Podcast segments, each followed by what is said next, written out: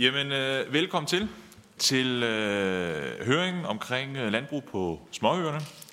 Og det er arrangeret af Folketingets udvalg for småøer, og det er selvfølgelig i samarbejde med sammenslutningen af danske småøer. Jeg hedder Kasper Rov, og jeg er formand for udvalget, og jeg vil være mødeleder i dag i den her tre timers øh, høring.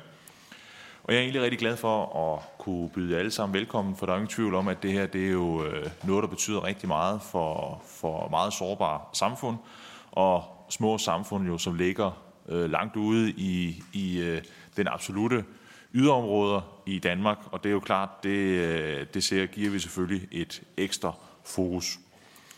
Øh, udvalg for landdistrikter og øer har ønsket den her høring for at sætte fokus på landbruget, som jeg også talte om tidligere. Og landbruget på småøerne oplever jo en stigende udfordring med fjerneje og lovgivning og regler, og det tager ikke nødvendigvis højde for de små bedrifter og produktionsenheder, som er typisk for småøerne. Der er en oplevelse af, at de her udfordringer, de hæmmer udviklingen af landbruget og dermed fremtidsmulighederne for de mange småøer.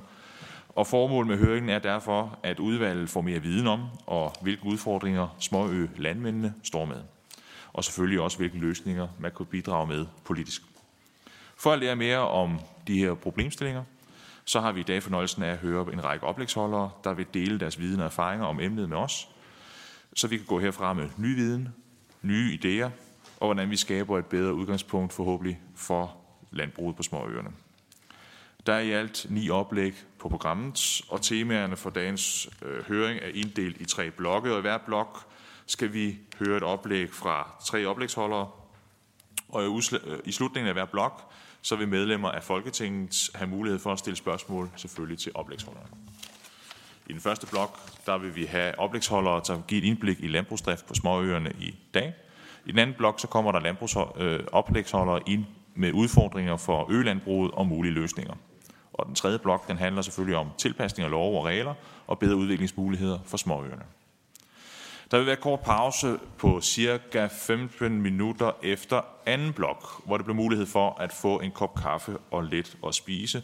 Og det vil så være pause omkring 12.40, kan jeg se.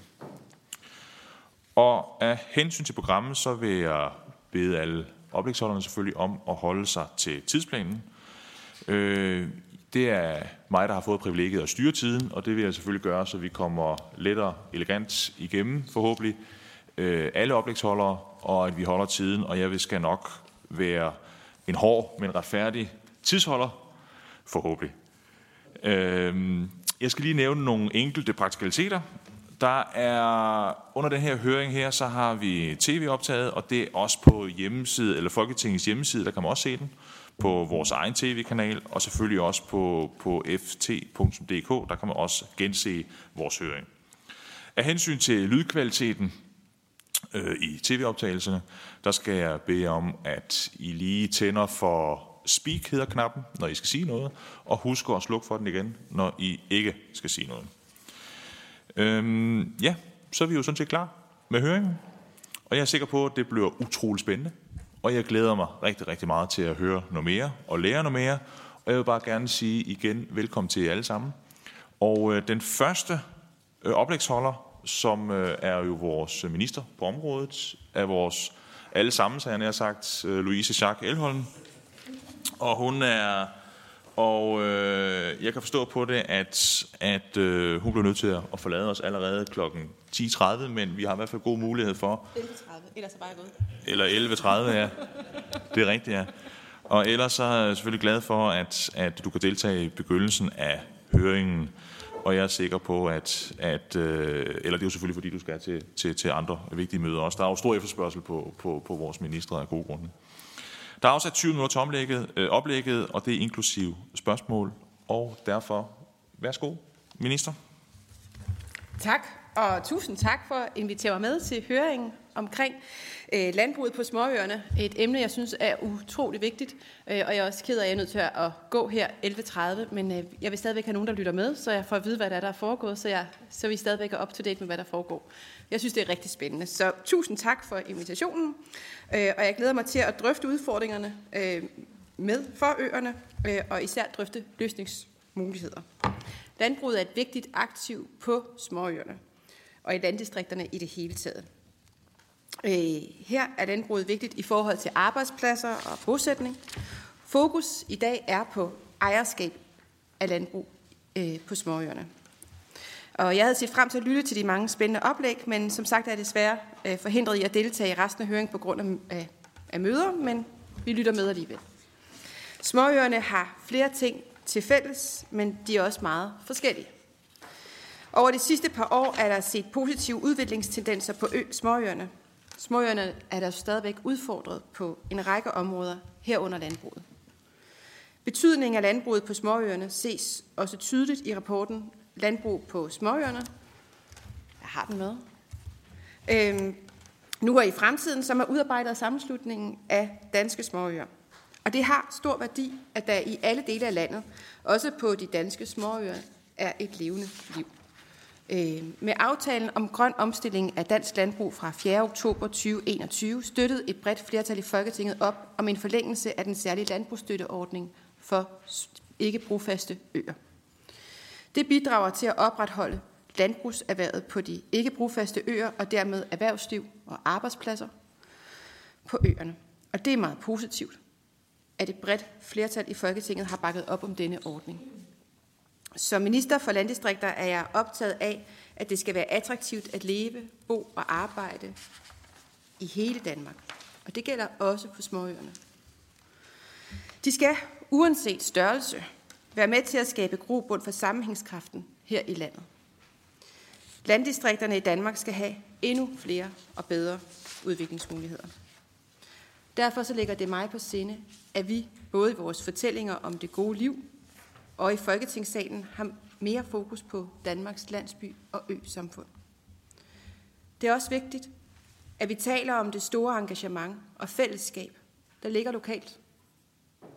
Og vi taler om de mange nye og meget forskellige tiltag, der tager afsæt i både geografiske potentialer i lokalområdet og de idéer og visioner, som er på øerne.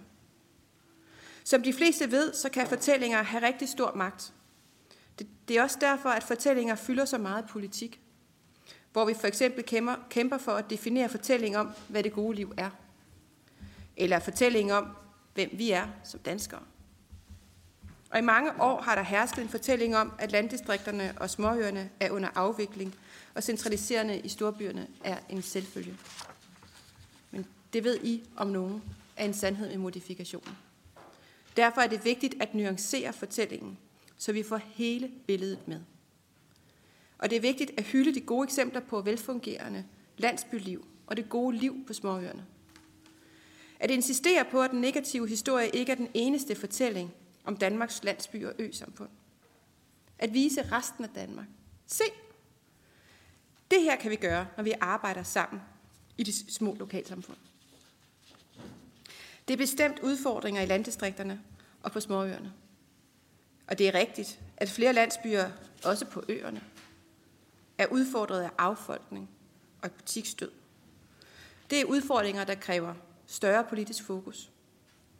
Men der er også mange landsbyer og ø-samfund, der trives. Hvor der er befolkningstilvækst. Hvor borgerne formår at holde liv i den lokale købmand. Og hvor fodboldklubben er fyldt med glade børn og unge. Det er mig en glæde som landdistriktsminister at kunne rejse rundt i landet og opleve variationen i vores landdistrikter og på de danske småøer. Og det er vigtigt for mig at tale om de udfordringer og ikke mindst muligheder, der er forbundet med livet på landet og på småøerne. I februar besøgte jeg Farø, og under mit besøg så, så jeg, hvordan lokale ildsjæle og stærke fællesskaber kan være med til at omstille en negativ udvikling til en positiv udvikling. Hvordan lokale kræfter er med til at gøre Fejø til et attraktivt sted at bo. Et eksempel på det er samarbejdet på skoleområdet. På Fejø har lokale borgere lykkedes med at etablere et samarbejde med en skole på fastlandet, og dermed sikret adgangen til undervisning for øens børn i skolealderen. Og det var derfor mig en rigtig stor glæde at uddele landdistriktsprisen 2022 til forældregruppen bag Fejø skole og Fejøforening som en hyldest til deres store og værdifulde arbejde for at skabe udvikling på Fejø. Det har vist, hvordan der kan bygges bro mellem små øer og fastlandet. Det kan også tjene til inspiration for andre danske småøer. De ildsjæle og fællesskaber, der findes i alle egne af Danmark, og som arbejder driftigt for at udvikle deres lokalsamfund, fortjener vores respekt, opbakning og hyldest. Til slut så vil jeg sige, at jeg glæder mig til at høre mere om jeres idéer og visioner til at løse de problemer, der følger af ejerskabsproblematikker og andre udfordringer for landbruget på øerne. Men, øh, men med det så vil jeg sige tusind tak for ordet. Tak til øh, landdistriktsministeren og kirkeministeren og nordisk minister. øh, jeg vil lige først øh, høre, om, om, der er, øh, om der er nogle øh, spørgsmål selvfølgelig fra, fra mine øh, kollegaer. Til det her udmærkede oplæg her. Jeg har et kort spørgsmål så, og det er omkring, øh, omkring selvfølgelig den, den generelle udfordring, hvordan det er, øh, Øh, hvad er det for nogle eksempler, som, som, øh, som øh, ministeren selvfølgelig har, har, har oplevet for uden Fejø, for der er ret mange gode fortællinger omkring, at det er fortællingen, der, der, der, kan, være, der kan være nøglen til, til de her småøer. Der er ingen tvivl om, at, at jeg tror, ministeren har ret i, at, at det betyder rigtig meget, hvilket ryge rygte man har. Nu er jeg jo selv fra, fra Lolland. Der, der, der må man sige, der er der jo nogle, nogle, øh, nogle, øh, nogle dårlige fortællinger fra, fra os nogle gange. Øh, og det kæmper vi rigtig meget med. Altså, når, når ministeren har været ude og, og se de her småøer, øh, altså, hvad er det for nogle, nogle andre typer af fortællinger også, som, som, som ministeren øh, kan, kan se, der, der vil være til, til fordel for, for, for småøerne? Det var et enkelt spørgsmål. Er der andre kollegaer? Så er det Niels Flemming fra et konservative. Tak for det, og tak til ministeren for talen. Øhm, et af de, øh, de spørgsmål, som, som altid optager mig meget, det er jo, øh, hvordan hvordan gør vi det enklere for vores kunder at handle med os. Og nu skal vi jo ikke kalde vælgere eller folk, der bor på småøer for kunder, men det er sådan et meget godt øh, billede af, øh, hvordan, hvordan gør vi verden lettere. Øh, og det kunne jeg godt tænke mig at høre, om ministeren har nogle forslag til, altså hvordan gør vi det øh, i den her fortælling om positivitet, altså hvordan, hvordan har ministeren tænkt sig, at, at, at det at bo på en småø ikke skal føles som en kamp for, for retfærdighed fremadrettet? Tak til hr. Hansen. Så er det ministeren. Der er jo rigtig mange øer, som gør rigtig meget og noget forskelligt også øh, for deres områder. Og det tror jeg egentlig er kendetegnende for alle lokalsamfund. Øh, og det er jo forskelligt, hvad man gør. Øhm, en af de første ting, jeg gjorde, efter jeg var blevet minister, det var så ikke en ø, men jeg var i Glusted og indvig fortællingernes tårn. Der var man i byen gået sammen om at, øh, at få en kunstner til at bygge et tårn med øh, savn fra lokalområdet. Øh, et utroligt flot tårn. Øhm, og det viste jo en enorm sammenhold, at man på den måde var gået sammen om de her ting og havde sige, i tale sat ens historie. Og jeg tror, der er meget forskellige måder at gribe de her forskellige ting an på, hvordan man gør. Altså, på Farø, der er det skolen, der er det sammenholdet, der er det Altså, jeg blev meget inspireret af alle de visioner, man, man, havde, man har på Farø. Øhm, og det er jo forskelligt fra sted til sted, og vi kan jo se, det er meget forskellige udfordringer, man har på de forskellige øer. Nogle steder så er det billigt at komme over til øen, andre steder er det dyrt, og det er selvfølgelig en udfordring. Øhm, og noget, jeg også er opmærksom på, fordi det skal jo være, det skal jo være øh, til at komme frem og tilbage.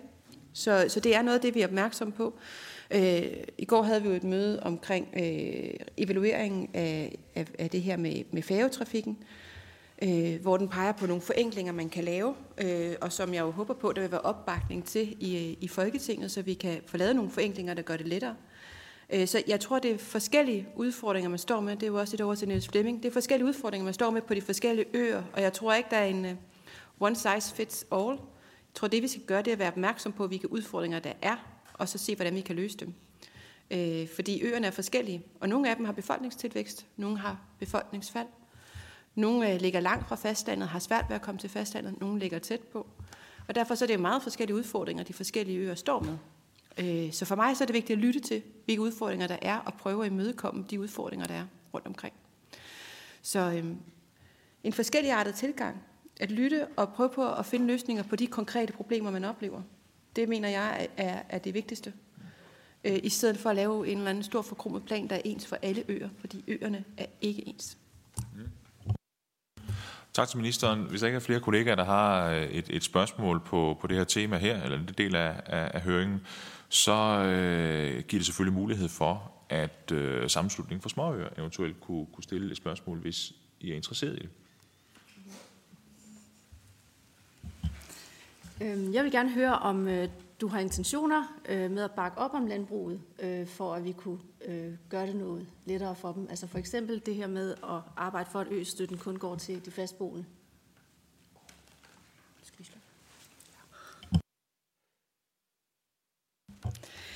Jamen, øh, jeg er meget åben over for at høre på, hvad der er for nogle udfordringer, man står med, og hvordan man kan løse det. Øh, det er et bredt flertal af Folketingets partier, der står bag den aftale, der er øh, omkring landbrugsstøtten, så derfor alt, hvad vi gør, skal jo være et bredt flertal i Folketinget. Så, øh, så, men jeg vil gerne lytte til, hvad det er for nogle udfordringer, jeg står med, yes. og så se nærmere på dem.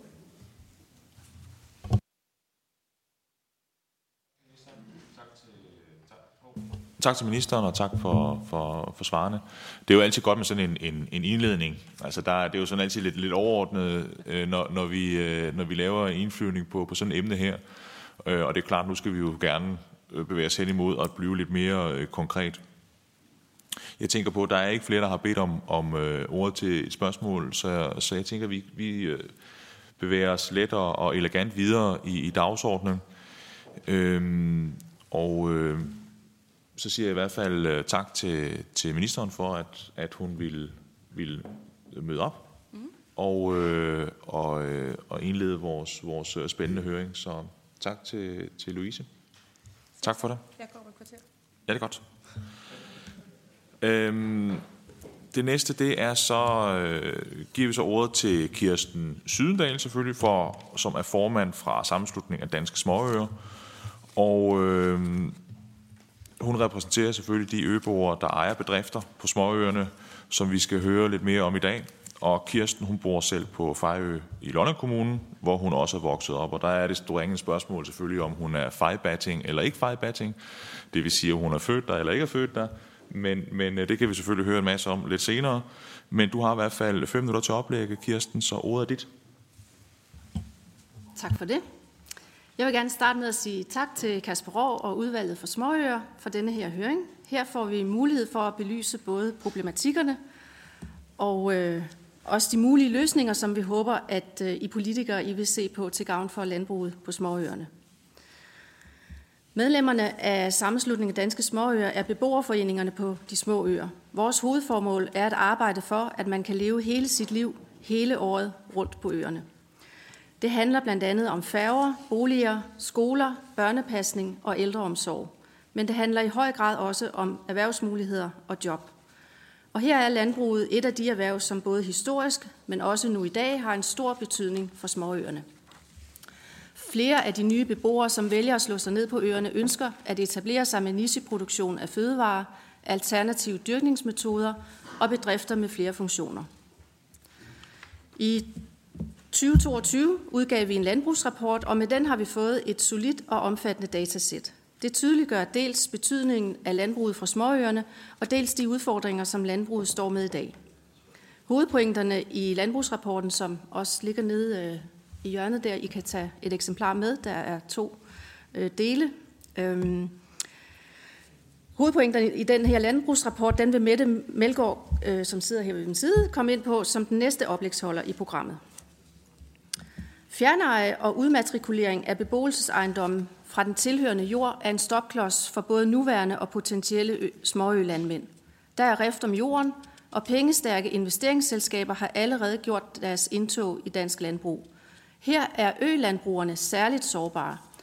I mange tilfælde, fordi ølandmanden typisk har en mindre bedrift, og i andre tilfælde, fordi rentabiliteten afhænger af, at jorden er samlet på selve øen.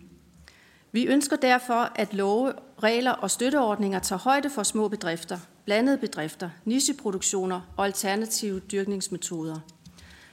At den støtte, der er tiltænkt småøerne, også bliver brugt på og af småøerne. Østøtten bør derfor kun gives til fastboende landbrugere, når jorden ligger på beboede øer. På samme måde bør det forhindres, at jordarealerne på øerne overtages af udefrakommende og bare bliver anvendt til brak, for at en udnøst landmand kan få opfyldt sine krav om brakarealer. Disse ændringer er små justeringer for det samlede landbrug i Danmark, men det er justeringer, som vil gøre en kæmpe forskel for landbrugene på de små øer.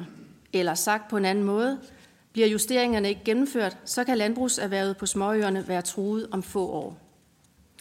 Sammenslutningen af danske småøer vil bevare landbruget og aktive landbrugsejendomme på småøerne. Dels fordi de er vigtige for muligheden for at leve et helårsliv i beskæftigelse på øen, dels fordi de er kulturbærere og et aktiv for øernes liv. Både for de øvrige fastboende og for turister, som er et andet hovederhverv for øerne. Hvis vi ikke træffer nogle kloge beslutninger for at bevare og skærme landbruget på småøerne i dag, så risikerer vi, at det er for sent i morgen. Og hvis vores landbrug forsvinder fra øerne, så vil det være nærmest umuligt at rulle udviklingen tilbage og genskabe dem. De er irreversible, og derfor er denne sag så vigtig en sag. Tak for ordet. Tak til, øh, til Kirsten. Den næste, der gerne vil holde et oplæg, som vi har bedt om det, det er Mette Melgaard. Øhm, og det er Mette Melgaard, som er kant Økon, mostproducent og Øbo selvfølgelig. Og øh, hun vil gerne gå lidt mere i dybden med, med selve rapporten omkring landbrug på småøerne. Øhm, og jeg tænker lidt, at det blev jo utrolig spændende at høre, hvad, hvad, hvad sådan en, en, en uh, rapport er. Forhåbentlig taler om lidt nogle, nogle justeringer i forhold til, hvad, hvordan, vi kan, hvordan vi kan justere den eksisterende, øh, i det tilfælde her åbenbart, øh, øgestøtte. Og det har jeg glædet mig rigtig meget til at høre. Så ordet er dit med det. Tak for det. Jeg kan se, at vi er lidt foran øh, tidsplanen. Det er jo dejligt, fordi øh, jeg skal nå at sige noget om, omkring øh, mange ting. Jeg ved ikke, om jeg lige skal dreje den her lidt. Ja, jeg har været øh, pennefører, kan man sige, på, på rapporten her, som øh, kom sidste sommer. Øh, en anden, der har været med til at skrive rapporten, det er Mathilde Hara, Krav Hara, øh, som har stået for selve dataindsamlingen.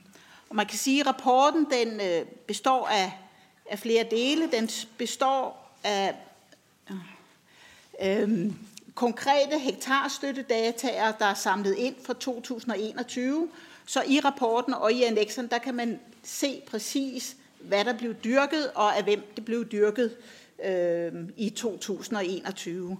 Øh, vi har desuden haft spørgeskemaundersøgelse dels til alle landmænd, og dels så har vi haft et spørgeskema, som man kunne udfylde, hvad enten man var øbo eller om man var øh, fritidshusejer på øen, fordi at undersøgelsen har ikke kun kigget på, hvad skal man sige, det helt traditionelle landbrugserhverv, men også, hvad betyder landbruget som kulturbærer i forhold til natur, i forhold til turisme og i forhold til bosætning. Så det er også øh, se bredere øh, på de ting fordi det er jo en samlet del af det at kunne have helårsliv på øerne. Øhm, så der, der er de her konkrete data, og så er der også set på, jamen, hvad er øh, fremtidsmulighederne. Hvad fandt vi så frem til? Der drives landbrug på hovedpartet af arealet på de danske småøer.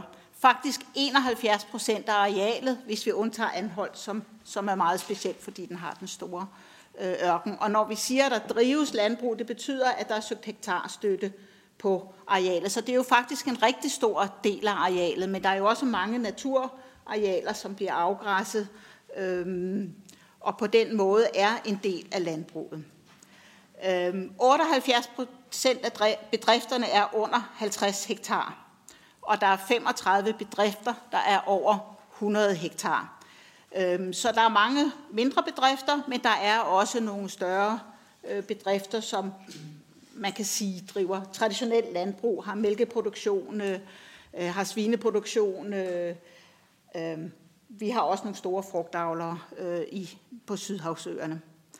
I forhold til landsplan, så dyrkes der mere græs, og der er flere arealer, med tilsavn under miljøordningerne herunder brak på øerne og mindre korn.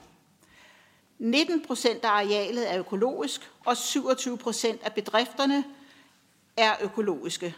Øh, og I kan se, det er jo noget højere end på landsplan, og især mange af de små bedrifter er økologiske, men også nogle af de større bedrifter, som vi også hører fra øh, senere, øh, bruger økologien som en del af, af den måde, de driver deres landbrug på. Der er 10 besætninger på over 100 dyreenheder, og der er dyr på halvdelen af bedrifterne. Øh, og nogle af tallene her, de kommer jo fra de konkrete, fra CHR-registret, og noget, det kommer fra spørgeskemaerne.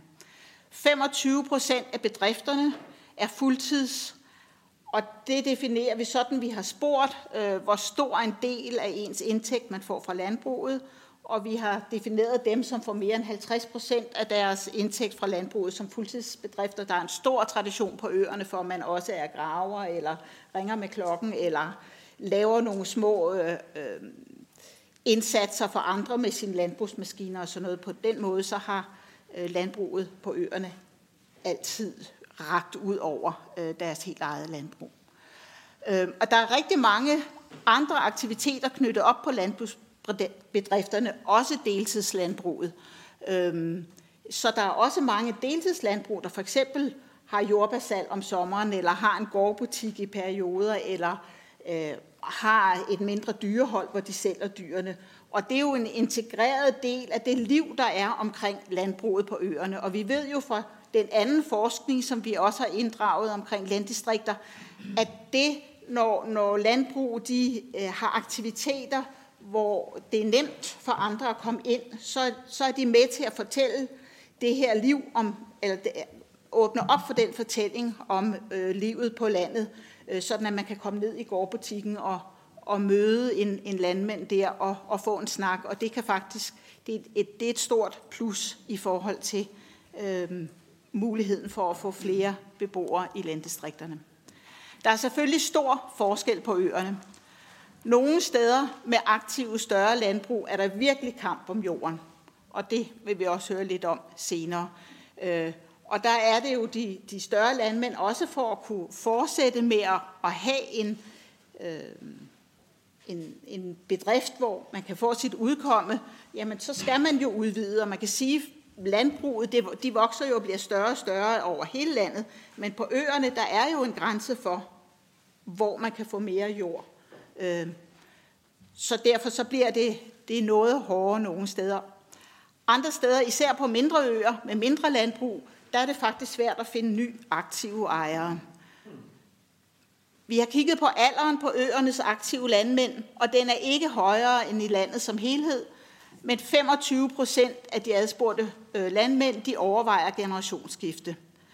Øhm, og som det er nu, når vi kommer med de her tal, så er det den jord, der bliver drevet. Og en del af den jord, den enkelte landmand driver, er jo forpagtet, og det er tit forpagtet for de ældre landmænd. Så der er jo hele tiden, vi står over for, at øh, efterhånden som de landmænd falder bort og skal sælge deres ejendom, eller måske bliver indtil de dør, jamen vil de, så bliver det så solgt til dem, der forpagter det, eller er der en konkurrence i forhold til, hvor den jord går hen, som måske landmænd, som har en, en, øh, en rentabel ejendom, får problemer med at fastholde øh, den jord, som er nødvendig for dem. Og vi taler en del om fjerneje, det var egentlig, vi var godt klar over, at der begyndte at være landmænd ude fra øerne, som begyndte at købe jord øh, på øerne. Øhm, og der kan man sige, at kampen om jorden, der kommer fjernejen også ind, hvor enten større landmænd på fastlandet køber jord på øerne, og det er jo der, hvor der er en god færgeforbindelse, eller fjernbrak, hvor øh, landmænd andre steder finder en økonomisk fordel i at forpagte jord eller købe jord på øen, og så lade det indgå i deres bedrift som fjernbrækker. Især med de her nye øh, miljøkrav, som der er, så bliver der ekstra pres ind på det, fordi det er en mulighed, så længe jorden er øh, lidt billigere på øerne, så, øh, så vil man jo kigge omkring efter det. Men der er også i forbindelse med generationsskifte ejendom, og fordi landbrugsloven den er blevet meget, meget liberal, så betyder det, at hvis jorden har været familieeje i tre generationer, jamen, så er der ikke bopælspligt på ejendommen, og så overgår de måske til fritidshuse. Der er også en del, der køber landbrugsejendommen som fritidshuse og finder en ordning på, hvordan man kan, øh, hvad skal man sige, have sin, øh, sin fast, øh, altså sin, sin, øh, sit CVR-nummer på, på ejendommen. Øhm, vi har kigget på, øh, hvilke omkostninger landmændene på øerne står som en opfølgning i forhold til, at ø-støtten den skal jo dække nogle af de større omkostninger, og der er faktisk rigtig mange øh, ekstra omkostninger, når man er fastboende landmand på øen. Derfor kan det godt undre en, at, øh, at landmænd så kommer udefra og kan finde en fordel ved at øh, øh, købe jord på øen. Men det lader til, og det har vi ikke haft mulighed for at gå i dybden med her, at der er en, øh, Øh, en konkurrencefordel for landmænd på fastlandet, fordi der har man jo sin, sin hovedparten af sin drift, og man har sin, øh, sine bygninger og sådan noget, så når man driver jord på øerne, skal man bare tage over for at øh, øh, så øh, og sprøjte og høste. Øh, hvorimod, når man bor på fastland eller på, på øen, jamen, så har man jo hele driften der. Øhm, og den øgede interesse for fjernejepresser øh, prisen på jord op. Og man kan sige, at efter vi har taget øh, det her emne op i forbindelse med rapporten, så er der kommet mange meldinger ind om, hold da op, nu blev der købt tre gårde op her, og det var til rigtig høje priser. Vi har også kigget på landbruget som kulturbærer. Øh, og det betyder jo noget på øerne, også som mere end erhverv. Øh, men der kommer også nye beboere på øerne, og nogle øer kommer der rigtig mange nye beboere på uden landbrugsbaggrund. Og der kommer der et andet syn på og krav til landbruget, øh, som den store arealforvalter, som det jo er. Og det har også været nogle af de diskussioner, der har ligget bagved, at man ønskede den her rapport.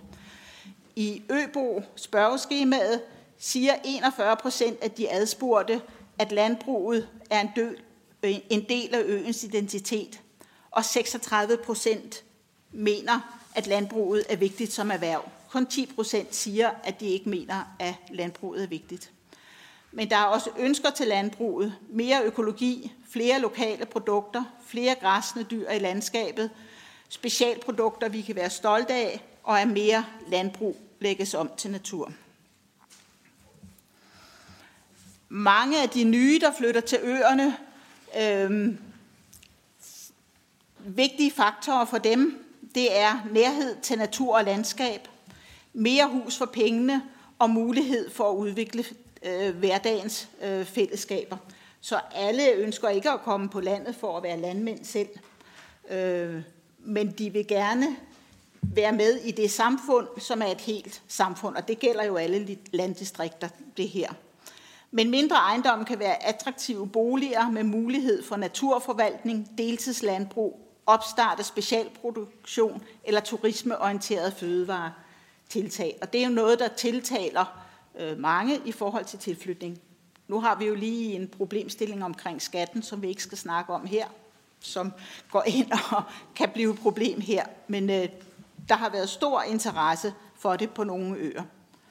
Øh, kigger vi lidt længere tilbage, så startede en del fødevareproducenter, som ligesom ud over bare, bare at have landbrug, som startede specialproduktion med salg uden for øerne, øh, som også har været med til at promovere øh, øerne på den måde.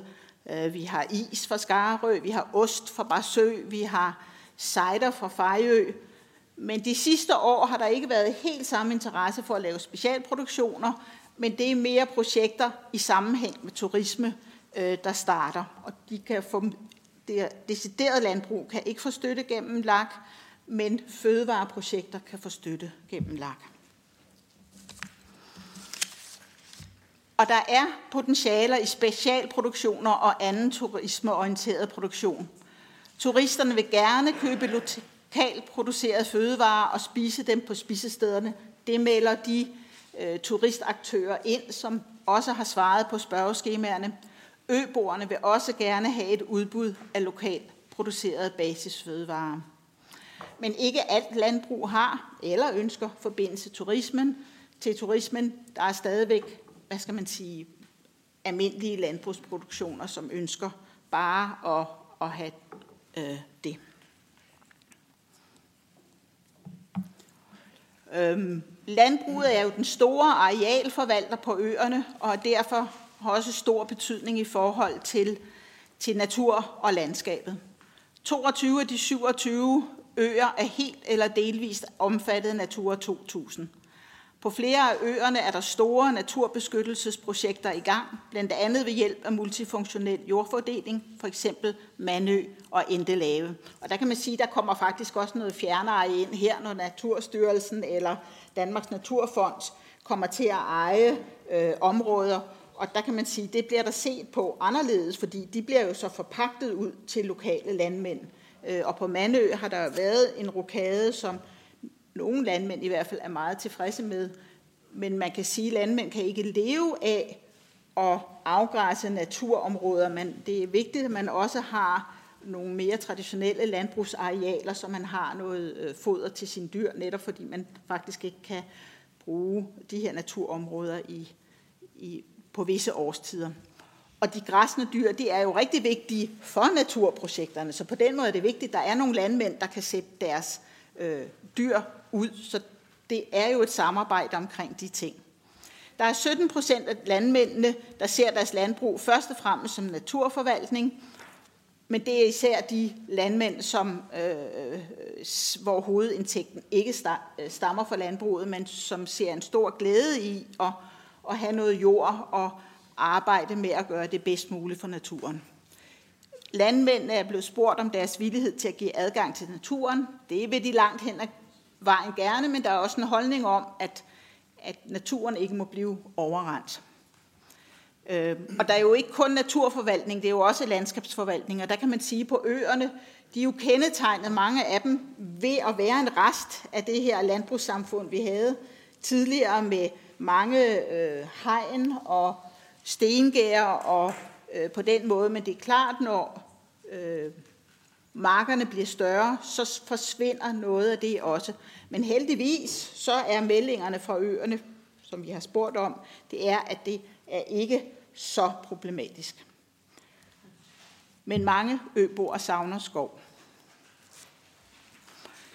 Der er muligheder for fødevareerhvervet på øerne øh, som erhverv med øernes specielle klima, brandingværdien, der ligger i øens afgrænsethed og danskernes veneration for øer, eventuelt koblet med turisme-rettet produktion, der er mulighed for at gøre det til heltidserhverv. Og der er det jo igen især på de øer, hvor der er, mm, hvor der er øh, aktiv turisme. Ellers kan man jo ikke lave en, en forretning på det.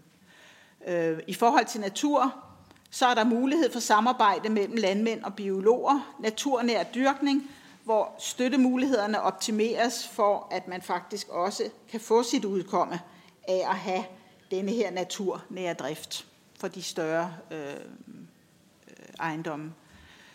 Øh, I forhold til kultur er omfavne nye måder at drive fødevareproduktion på, lokal produktion og fælles projekter, der rummer både landbrug og natur. Og der hører vi jo om et spændende nyt projekt på Orø lidt, lidt senere, øh, som går ind og har et helt andet take, hvis man må bruge det ord øh, på det. Øh, I forhold til bosætningen, så er der en mulighed, og, og på mange øer er man jo meget aktiv i forhold til bosætningsarbejdet.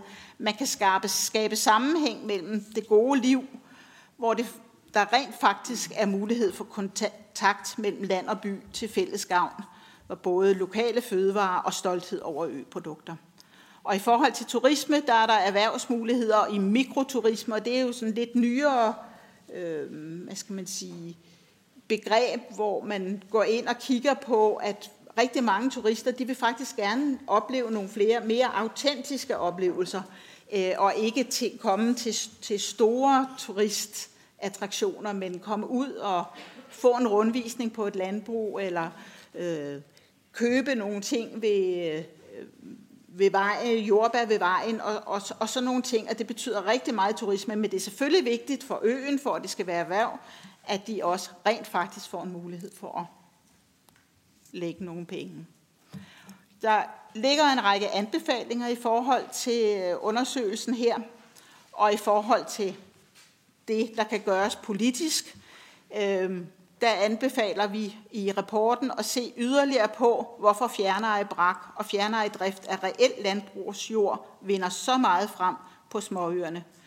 Hvordan kan fastboende landmænd på øerne sikres lige konkurrencevilkår og muligheder for at købe og drive jord på den ø, hvor deres landbrug er? Og hvordan sikres mulighederne for en ny generation af fastboende landmænd på øerne? Og der kan man sige, det er jo lige ved det her med at kigge nærmere på, at, at, at meldingerne, der kommer udefra, det, det haster lidt. Øh, det anbefales at fastholde østøtten og fjerne grænsen på 100 hektar for fastboende ø-landmænd. Og det anbefales, at man på de 27 danske småøer genindfører muligheden for fortrinsret til suppleringsjord på øen. Det kunne være en lille ting, som, øh, som kunne gøre, at det øh, var muligt for ølandbrugene øh, at vokse øh, og, og have det jord, der skulle, skulle til. Og så en fortrinsret til forpakning af offentlige, ofte naturarealer på øen. Øh, det anbefales også at sikre muligheder for fleksibel forvaltning af reglerne for, hvornår en ejendom er en landbrugsejendom, med en forståelse af, at der på øerne også kan være erhvervsmæssig drift på en mindre ejendom. Øhm, vi har nogle meldinger om, at der har været en, en, en positiv, fleksibel forvaltning i den retning, men, men det har været meget, meget nemt at nedlægge ejendomme og lægge jord sammen, men det har faktisk været ret svært at få lov til at købe jord tilbage til ejendomme og, og etablere dem igen, øh, hvis der har været interesse for det.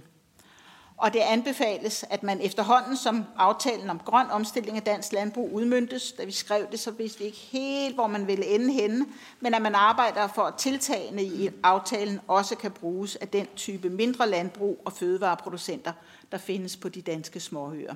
Fordi nogle steder, for eksempel omkring investeringsstøtte og sådan nogle ting, der har man haft nogle høje minimumskrav, og der er selvfølgelig noget i forhold til øh, at, at håndtere støtteansøgninger og sådan noget. Men, men øh, det er vigtigt, at de mindre ejendomme, også med henblik på at, at være fuldtidsejendomme, øh, øh, kan gøre brug af det. Ellers så er det jo en, en dårlig konkurrencefordel for dem. Vi har også nogle anbefalinger øh, lokalt øh, på den enkelte ø, Øh, men det vil jeg ikke gå så meget ind i her. Man kan bare sige, at øboerne er faktisk meget aktive og har også været meget aktive i de her multifunktionelle øh, jordfordelinger, netop for at få både natur og aktivt landbrug og adgang til naturen. Øh, vi anbefaler, at ø-sammenslutningen øh, er mere aktiv igen omkring at lave spændende og fagligt informative netværksmøder for branchen, landbrug og fødevare i tæt samarbejde med øh, branchen og også laver forløb, der klæder avler og spisesteder på til et samarbejde med udgangspunkt i lokalt produceret fødevarer og mikroturisme. Tak. Jamen, øh, tak til Mette. Øh, der er et par kollegaer, der har skrevet sig på. Den første, der har et spørgsmål eller kommentar, det er Susie Jessen fra Danmarksdemokraterne. Mange tak for det gode oplæg. Det var øh, rigtig, rigtig spændende og meget informativt. Øhm, vi er fuldstændig enige i, at øh, det her med at sikre nogle lige konkurrencevilkår for, for landmændene på øerne er, er rigtig, rigtig vigtigt. Øhm, noget af det, jeg godt kunne tænke mig lige at få uddybet, det er det her med, vi snakker jo om fortællingen på øerne, hvor vigtigt det er, at hver ø skaber sin egen fortælling og sådan nogle ting. Og en del af det handler jo også om det her med, hvad en hver ø kan producere. Øh, Mener I, altså er der nogle sådan forhindringer, øh, som er meget omfattende i øjeblikket for, at, altså der, der ikke er med til den her udvikling, kan man sige? Øhm, altså er der, er der noget, som man kan gøre herindefra for at skabe et bedre grundlag for, at de her små mikrovirksomheder og sådan noget, de, de blomstrer lidt mere? Og så kunne jeg også godt tænke mig at komme lidt ind på de her øh, ejendomsvurderinger. Altså, hvor, hvor stor øh, en øh, effekt kommer det til at have på øerne? Fordi den her omkategorisering af landbrugsejendommen til almindelige ejendom, øh, kunne jeg godt forestille mig, kommer til at have en stor øh, indflydelse på, på småøerne også. Så jeg ved ikke, om du lige kunne uddybe lidt, sådan, altså, hvad, hvordan det er lige nu ude på småøerne. Der er jo en stor bekymring i hele landet omkring det her, men, øh, men kommer det til at ramme mange på, på småøerne? Så det er jo lige de to spørgsmål. Tak til, til Susie. Det skal lige siges, at vi har kun sat meget kort tid af til, til spørgsmål og svar, så jeg tænker, nu tager vi lige alle kollegaerne, øh, og så med det, så må du lige notere ned og, og tage svarene til, til, til allersidst. Den næste spørger, det er Erling Bonnesen fra Venstre. Jamen mange tak for det. Det er rigtig godt, at vi får den her øh, konference, fordi det ligger jo, tror jeg, alle i Folketinget, alle partier, meget på sinde og følge op på det. Og i takt med, at man får gennemført øh, landevejsprincippet, det bliver nemmere og billigere at komme til øerne, så er der også flere, der, der søger øh, til øerne. Så du kan godt øh, give mig ind til det første spørgsmål, at øh, når man sådan kommer, kan vi så sige, som øh, besøgende også til, til, til øerne, øh, så vil man jo gerne, som det også bliver sagt, øh, opleve nogle lidt specielle ting, når der teknologi til den ø, smag noget af det, man lige præcis producerer på den ø. Er det jeres indtryk, kan vi så sige, at, øh, at øh, det potentiale, der er øh, for de, kan vi kalde det nicheproduktioner, forskellige turismeproduktioner, at det, øh, det bliver, kan vi så sige, udnyttet godt nok, at vilkårene for det er godt nok, eller er der noget, vi bør gøre der? For eksempel den omkring med, med fjernbrak, det er jo da også en ting, vi har taget op i Miljøfødevareudvalget, at prøve at få en vurdering øh, på det, med de indflydelser, det kan have øh, på det, så øh, at øh, man ikke kommer ud i nogle uhensigtsmæssige situationer. Og så øh, for så vidt angår ejendomsbeskatningen, det kan jeg forstå, det er noget, der, der vedrører øh, konferencen her, men øh, jeg er da meget glad for, at det lykkedes os at få øh, det emne, øh, de problemstillinger, taget op til en fornyet øh, drøftelse. Stort set alle partier har jo øh, fingrene i klemme i den sag, fordi det hænger tilbage til en tidligere boligbeskatningssag, og så har det jo så med de her biler ikke været behandlet politisk, så det er jo tilgangen til, at vi så prøver at få set på det politisk, så der må vi da, det tror jeg da også alle sammen er interesseret i at deltage i de drøftelser for at finde nogle, nogle fornuftige balancer øh, på det. Så kort og godt øh, øh et par ord øh, på det, og hvad kan vi gøre mere for at understøtte, at endnu flere får lyst til at besøge øerne? Det kan vi jo da mærke, når vi besøger øerne, at uh, der er mange, der gerne vil. Tak til, til Erling. Nu vil jeg lige appellere til mine kollegaer om, at I skal få, hvad hedder så noget, lave korte spørgsmål. Og jeg har selv skrevet mig på øh, spørgelisten, så jeg vil se, om jeg kan gå frem som et godt forbillede. Det bliver jo spændende at se. Men, men øh, oplægsholderen øh, har jo en, en god pointe omkring, at der er mange brug, landbrug, der er under 50 hektar.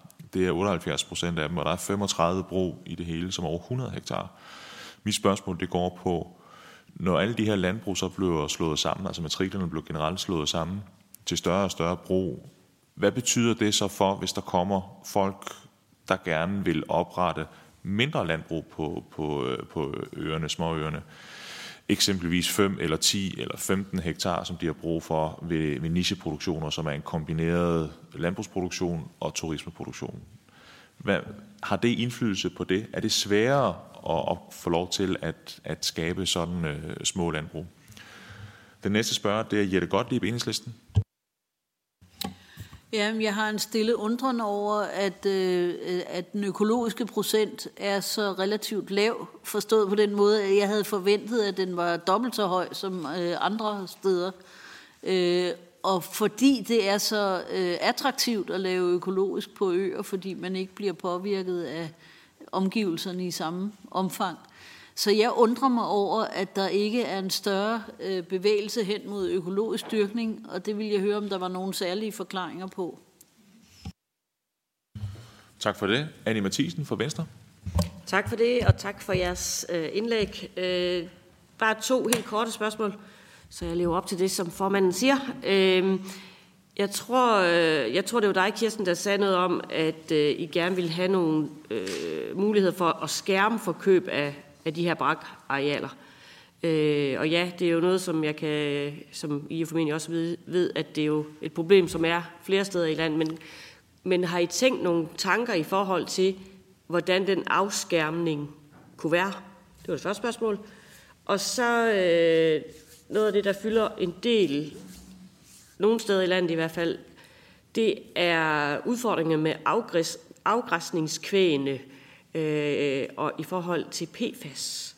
Er det et problem, man også har mødt på småøerne, eller er det bare os i det vestjyske, der har de udfordringer? Tak. Tak til spørgeren. Den sidste spørger, det er Karina Lorentzen fra Venstre. Rettelse, SF, undskyld. I Folketingssalen i går, der sagde det, at jeg var for Socialdemokratiet. Jeg er virkelig på rundtur i det her dage. øhm, jeg vil spørge til långivning. Øh, der, I nævnte selv, at nogle af landbrugene var måske mindre rentable. Øh, så er det en, øh, en stor barriere, eller er det bare relativt nemt at få lån til øh, at, at købe en gård øh, på øh, en lille ø for eksempel? Så jeg er lidt nysgerrig på, øh, er der nogle barriere der, som vi også skal være opmærksomme på? Tak til spørgeren. Og så tænker jeg lidt, at I to I øh, finder jo lidt selv ud af forhåbentlig, hvem der svarer på hvad. Der er fald fem minutter tilbage. Skal jeg lige starte med, ligesom i forhold til rapporten, så kan du jo komme med ø-sammenslutningens øh, God idé. God holdning, hvis det er ok. Ja. Tak.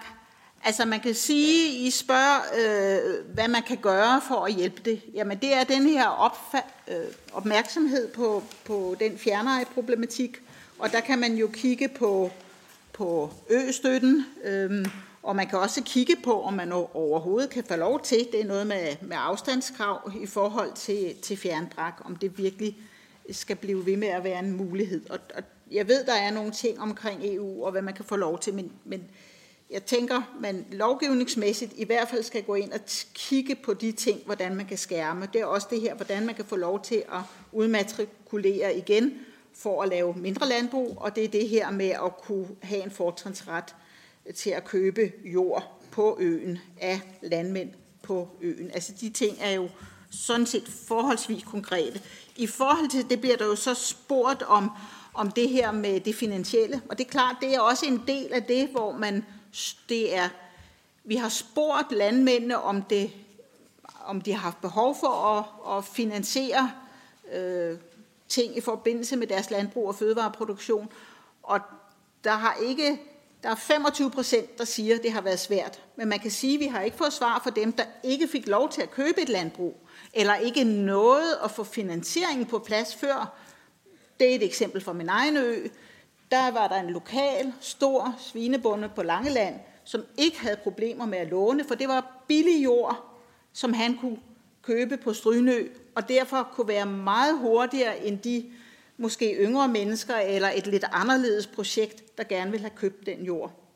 Øh, så på den måde, så, så øh, kan det være svært at, hvad skal man sige, skærme, at, øh, altså, men det er jo igen det, hvis der havde været som i den gamle landbrugslov, de her afstandskrav om, hvor man kunne købe øh, suppleringsjord henne, så vil det i hvert fald have, have holdt det lidt længere tilbage. Og så kan man jo se, hvordan man måske kunne, kunne hjælpe øh, yngre. På nogle øer, det er jo så ikke på Samsø for eksempel, har man jo lavet sin egen fond, og der er også et samarbejde, som vi hører om senere, med den økologiske jordbrugsfond omkring, at man ligesom opkøber, når, når der er noget klart, og så finder og tilbyder nogle yngre. Nu skal jeg forsøge at gøre det kort.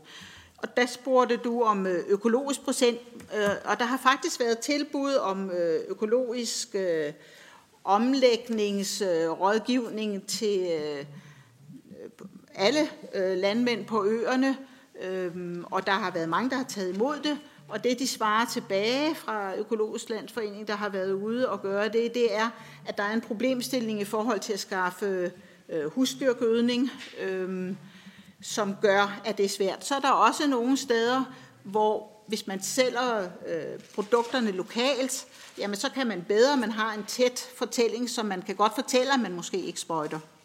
Eller også så kender man hinanden, så det bliver ikke helt så vigtigt, men, men de fleste af de ting, som bliver solgt væk fra øen med øens navn, de er øh, økologiske og som ligesom en del af specialproduktion øh, fortællingen. Øh, det med PFAS, det ved jeg ikke noget om. Jeg har ikke hørt det som en problematik. Vi har kigget noget på, øh, hvad hedder det, vandindvindingsområderne også, men jeg har ikke hørt det som et problem, så jeg ved ikke, om det først er dukket op øh, senere. Og så, så siger du det med landevejsprincippet. Ja, det er vigtigt, og det er rigtig vigtigt for øh, turismeprojekterne. Det vi oplever nu, det er, at færgepriserne stiger generelt på alle øerne. Så det bliver øh, svært. Altså, vi kommer til at se, hvilken betydning det har. Nu er det ikke for at være uhøflig, men, ja. men vi bliver simpelthen nødt til at, at, hvis øh, Kirsten også lige skal have mulighed for at kommentere de spørgsmål, der var. Ja, I efterlyste nogle greb til at hjælpe for, at øh, vi ikke øh, løber ind i den her udvikling, vi ser. Øh, og det er blevet sagt før, dels det her med øh, østøtten, at øh, vi øh, muligvis øh, forhindre, øh, eller som det er i dag, der øh, kan udenøs landmænd øh, få østøtte, øh, når de øh, køber jord på øerne. Og det vil vi gerne have sat en stopper for, øh, fordi det er faktisk en form for tilskud, kan man sige, at de får med, øh, når de køber jord. Øh, og vi vil gerne reservere de her tilskud til øh, de mennesker, der bor på øerne. Omvendt, og det kan I høre om lidt med øh, eksemplet fra Barsø, så er der en grænse for dem, der bor på øerne på 100 hektar, og den vil vi gerne have løftet af. Øhm, og så er der det med, øh, med fjernbrak, at det bør ikke være tilladt, at, øh, at udnøs landmænd øh, opkøber jord blot for at braklægge det øh, på øen, øh, så den, øh, jorden på den måde kommer ud af drift. Så er der det her med långivning, øh, og der vil jeg jo Øh, fremhæve, at øh, hvis vi ser, går, hvis vi går ind i det, ser ind i den her udvikling, hvor, hvor øh, ejendomsskatterne stiger meget, så kan det blive øh, rigtig svært for almindelige mennesker at købe de her landbrug. Så det er også derfor, der skal kigges på de her øh, skatteregler. Øh, fordi øh, ja, markedet er jo frit, så dem, der har flest penge, det er dem, der så øh, løber af med, øh, med købet, øh, når tingene kommer til salg. Jeg tror, det var, hvad vi kan nå, hvis jeg skulle være meget hurtig. Ja, tak for det, Kirsten. Lad os lidt og elegant springe over til det nye øh, tema øh, omkring udfordringer for ølandbruget og mulige øh, løsninger. Det er jo dagens eller høringens anden tema. Det er Søren Svensen. Og øh, det er det første oplæg. Han er gårdejer på Barsø, som ligger ved Åben Rå i Sønderjylland. Og Søren Svendsen vil fortælle om de udfordringer med øgestøtte og fjernbrak. Værsgo, Søren Svendesen, du har de næste 10, 10 minutter. Tak for det. Og tak for det, at jeg måtte komme her og fremlægge min, uh, mit problematik, eller vores, vores ø. Uh, som sagt, der hedder Søren og Brune i det sønderjyske, og en lille ø, der hedder Sø. Vi driver et uh, lille familielandbrug. Det er mig og min kone, og så har vi to uh, unge medhjælpere, to danske elever. Vi driver et landbrug med 180 køer og godt 200 hektar. Øh, det vil sige, at alt det landbrugsjord, der er på Barsø, det driver vi for at producere øh, foder til vores dyr. Vi har en øh, økologisk mælkproduktion og leverer vores mælk til Naturmælk. Det er et lille økologisk mejeri nede ved Tinglev. Og de producerer så en specialost, og det er mælk, hvad vi leverer. Det er en ost, der hedder Barsøost. Vi er i kraft at vi bor på Barsø, så modtager vi øgestøtter.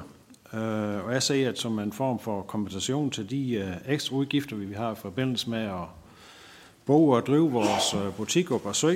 Øh, og det, hvad det kommer til at for, det er, at vi har en del øh, udgifter i form af alt skal med færge.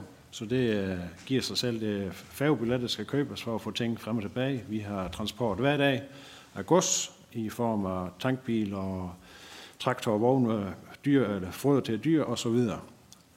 Men det er så for mig at se den, den lille del af øh, den udgift. Den største del, det er nok de ekstra udgifter, der er i forbindelse med, at vi skal have alle de små portioner. Øh, den lille øje, vi bor, det betyder, at vi har en lille færge. Øh, færge har en speciel tonnage, den må have med. Og det betyder, at vi skal købe små portioner af foder, som skal blæses i en vogn, fordi vi selv skal fragte til ø. Det koster ekstra, og jo mindre portioner man køber, jo dyrere bliver det Udover det, så øh, har vi jo øh, en øh, masse tid, vi bruger til de ting, der skal flyttes frem og tilbage. Og der ser jeg en jeg her østøtte som kompensation for de udgifter. Øh, udviklingen i øh, østøtte, som vi modtager, øh, for mig at se, øh, så har det ikke rigtig været nogen udvikling. Nu har vi drevet landbrug i cirka 25 år, og det er stort set øh, det samme, øh, som vi har fået, øh, da vi startede. Øh, vi modtager øh, tilskud op til 100 hektar, og det er i underkant af 50.000 kroner om året. Øh, det kan jo ingen måde øh, modvægte de ekstra udgifter, vi har, men det er der en, en, en god kompensation. Øh, og øh, vi er et, øh, som sagt et, øh, et lille brug, øh, men vi driver en hel ø, og da vi startede, der var det fem brug på Sø, men det øh, er jo det samme, som man kan se i resten af samfundet, hvor landbruget er bare blevet større og større, og det har været en strukturudvikling. Men den udvikling har jeg ikke set i øh, den mur, vi har for at få tilskud til det, hvad vi, vi laver på Sø i form af østøt. Og så kommer øh, den lille øh, udfordring, og det er, at øh, nu er det kommet en, øh, en braklægningsordning, hvilket betyder, at øh, dansk landbrug skal braklægge 4% af deres landbrugsjord. Øh, hvilket betyder, at vi ikke må dyrke 4% af det jord, vi driver. Øh, og øh, for os betyder det, at øh, da vi ejer cirka de 100 hektar af de 200 hektar, vi driver, så har vi forpagtet øh, øh, 100 hektar ved de andre, som ejer nogle jord på sø. nu her med den her brakdækningsordning, der er det påvirket, at det jord det bliver meget eftertragtet. der det andre, der ønsker at fjerne brak, så de ikke skal braklægge det jord, der ligger lige op til deres øh, ejendom. Og det er noget jord, som førhen øh, ikke har været eftertragtet, der lå på søge, og var det svært at, at drive. Øh, det, det, det giver en udvikling, og jeg synes, det giver en, øh, en skævridning, øh, fordi at der får en konkurrence, øh, som gør, at kollegaer, skråstrej konkurrenter, kan pakke det jord på søg og få et tilskud, som jeg ikke kan opnå. Og der er som forklaret, øh, at tilskuddet øh, sådan set skal modvirke de ekstra udgifter, så vil øh, det være muligt for en anden landmand at pakke det jord, drive det uden at skulle over på øen og gøre noget ved det jord, bare lade det ligge brak.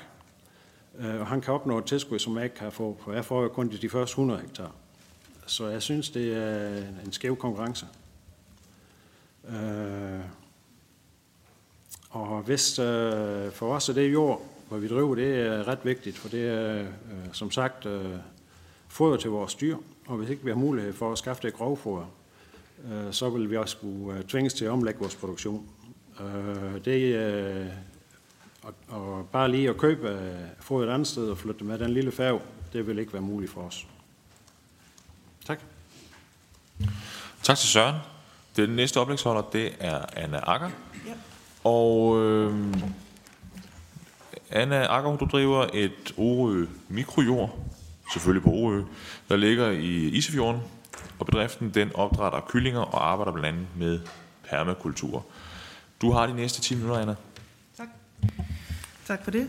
Øhm, ja, altså jeg driver et, øh, en lille bedrift, som ligger inde i en større øh, forening, som hedder Orø Fællesjord, som vi har startet op, og det har simpelthen været for netop at få adgang til jord. Øhm, generelt har vi brugt omkring øh, to-tre år på overhovedet at få adgang til jord. Øhm, og jeg kan så kvittere til Landbrugsstyrelsen for at sige, at de har været meget behjælpelige i forhold til at oprette øh, opdelinger af marker eller understøtte det. det har været, øh, der har været meget øh, mødekommenhed der. Øhm, men OE Fællesjord er, er et skovlandbrug, øh, hvor vi dyrker øh, nødetræer, øh, vi dyrker ægte kastanje og valnød. Og jeg har så min øh, dyr til at græsse imellem træerne og under træerne, og der er en, øh, en anden øh, bedrift, som har noget dyrkning af, af hvad hedder det, frugtbuske og frugt i det hele taget, og nogle andre, der laver grøntsager, mens at, øh, at træerne er små. Men det, det vil så kun kunne, øh, kunne lade sig gøre i de første 10 år, før der vil træerne så vokse over. Øh, vi har knap øh, 13 hektar, og de 8 hektar er nødetræsplantage. Øhm, der er 10 meter mellem trærækkerne, 8 meter mellem træerne. Og, øhm, og den sidste 4,5 hektar, dem har vi så bæredygtig skovdrift på. Vi er i gang med at samarbejde med en, øh, en organisation, som, som øh, gør det. Den sidste halv hektar, den har, øh, den har vi øh, afsat til grundvandsbeskyttelse, fordi det lokale vandværk har BNBO. Øh, og det er altså sådan, at de her små lokale bedrifter, de, øh, vi er en erhvervsdrivende forening, OE Fællesjord, og der kan små bedrifter som min, OE Mikrojordbrug, vi kan øh, købe en jordbrugsret, som i realiteten er en forpakning, øhm, og så kan Øh, og så betaler man så derudover bare øh, medlemskab. Og man kan også bare være medlem og på den måde øh, være en del af det. Øh, og vi har cirka 70 medlemmer, og langt flere faktisk, der kommer til, når vi har øh, arbejdsdage eller arbejdsweekender. Vi har blandt andet plantet et fireradet læhegn med frivillige kræfter i hånden. Det, det, det var de andre landmænd meget imponeret over. Øhm, ja. Øhm, det er i høj grad inddragelse af frivillige arbejdet, og det handler også meget om den her oplevelse og fortælling. Det er en måde at, at have dialogen med byboerne. Vi har meget københavnere, der kommer til øen.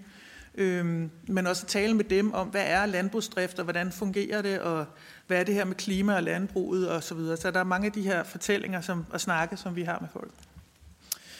Ja, vi har som sagt haft virkelig svært ved at få adgang til jord, fordi de små landbrug nedlægges. Det skulle ikke være nogen nyhed her. Øh, at lægge sammen til større brug. Jeg kan ikke se, hvordan... Nu var der øh, formanden stillet det her gode spørgsmål om, hvor, hvor nemt er det at få lov at opdele en mark igen. Altså, det ved jeg slet ikke om, hvordan øh, øh, altså, man skulle kunne overtale øh, nogle af bønderne til, at man købte en stor mark eller delte den op igen. De har i hvert fald ikke nogen økonomiske incitamenter til at sælge halv, en halv mark fra eller noget lignende.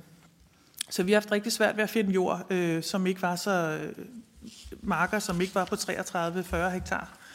Øhm, men altså det så har heldigvis lykkedes det sidste, og primært fordi at en lodsejer var øh, optaget af, at øh, jorden ikke gik til den store bonde, som ellers ejer det meste af, af øen.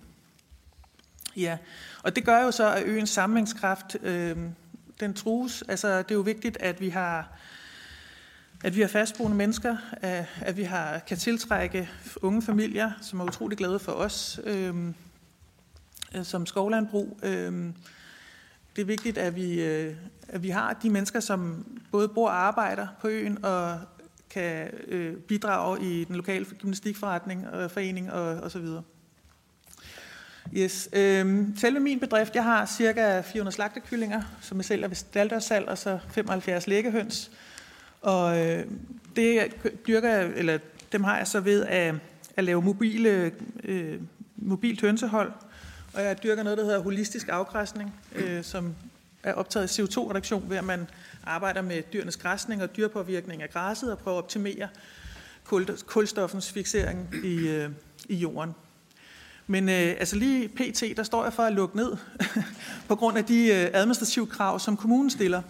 Øh, jeg er blandt andet, øh, jeg bliver øh, pålagt de samme krav, som industriens, øh, landbrugsindustrien bliver pålagt. Og for mig er det jo helt øh, knusende. Altså, at skulle for eksempel installere fast bund i, øh, i mine flytbare huse øh, og pumpesump. Øh, og det er så primært kommunen, og så også landzontilladelse, Det tager jo øh, det tager en krig at selv en hastebehandling af, af en landzonetilladelse, og jeg er afhængig af at kunne sælge i turistsæsonen. Og det er det samme for mange andre nye produktionsmetoder. De slår sig på de her industrielle øh, krav. Altså der er ligesom en meget fast forestilling om, hvad et landbrug er, og det kan være meget svært at passe ind i, øh, i den lovgivning. Og jeg har taget nogle billeder her og sige, hvad der er lovligt. Altså det er for eksempel fuldstændig lovligt, og efter reglerne Ja, altså at sprede gylde på sin mark med store lastbiler, det er helt... Men det er ulovligt for mig at sætte mine kyllinger, som I kan se et billede af der, øh, ud på græsset. Øh, fordi der skal være den her faste bund, der er uigennemtrængelig for fugt og med pumpesump med henblik på at undgå punktkildeforurening. Og det andet billede der, det er ikke fra min nabomark, men det kunne det have været. Øhm, så, så det er det, der er mit... Så ja, hvad, hvad skal der til? Ja, man skal understøtte etablering af livgivende mindre bedrifter. Øh, for eksempel via en fond til opkøb af landbrug på øerne, og vi har lykkes med vores projekt, fordi den Danmarks Økologiske Jordbrugsfond har gået ind og finansieret opkøbet af marken. Øhm, og så vil jeg ikke sige noget om de der ejendomsvurderinger. Øhm, og så skal man skabe rum i lovgivningen for nye produktionsmetoder øh, i småskalabrug, således at de ikke er underlagt de samme regler som store industrielle bedrifter. Så der skal være plads og rum til, at vi også kan skabe den her udvikling. Tak for ordet. Tak til Anna. Nu er det jo sådan her i, i Folketinget, der, der gør vi jo rigtig meget ud af at trække det sjove ud af høringerne, men beholde det interessante. Og til det der får vi rigtig, rigtig meget god hjælp fra vores øh, embedsfolk. Og øh, det næste, øh, det var ikke, altså, det var ikke for, at, men, men, men for det, der har vi næste, der taler, det er Per Arle. Han er, han er ikke Øbro, og han er, han er øh, jeg skal ikke øh, gøre mig til dommer, om det er sjovt eller ej, men han er i hvert fald interessant. Øh, utrolig interessant. Og han er agronom, og han er teamleder i Landbrugsstyrelsen, og han vil fortælle om de gældende regler for, for østøtten, og, øh, og hvad vi indtil videre har hørt om i, i forhold til, til de her landbrug her. Så, så det bliver rigtig spændende og interessant. Per, du har 10 minutter. Ja, men tak for det. Øhm, ja, jeg tænker, at østøtten det er en af de mest simple landbrugsstøtteordninger, vi har, så, så derfor tror jeg sagtens, at jeg kan fortælle om det på 10 minutter. Men ja, nu må vi se. Øhm, vi starter lige med formålet for, hvorfor er det, vi har den her ordning. Jamen, det er at give øh, støtte til, til de marker, der ligger på ikke brofaste øer, øh, ud fordi man mener, at det er en øget omkostning ved drift af de markerne på de her arealer. Øh, så er der nogle målsætninger for ordningen, og det er sådan, at øh, det er jo en EU-landbrugsstøtteordning, som vi har opsat i Danmark, og når man har sådan en ordning, så skal den leve op til, øh, til forskellige målsætninger fra, fra sådan en liste, man har i EU's landbrugspolitik. Og øh, vi har sagt til EU, at øh, den her ordning lever op til de her tre målsætninger, altså noget med at støtte en bæredygtig landbrugsindkomst, øh, at sikre fødevare, sikre, fødevaresikkerheden, at fremme virksomhedsudvikling og beskæftigelse og vækst osv. På, i landdistriktsområder. Så det er, det er de målsætninger, som vi tænker, ordningen lever ind.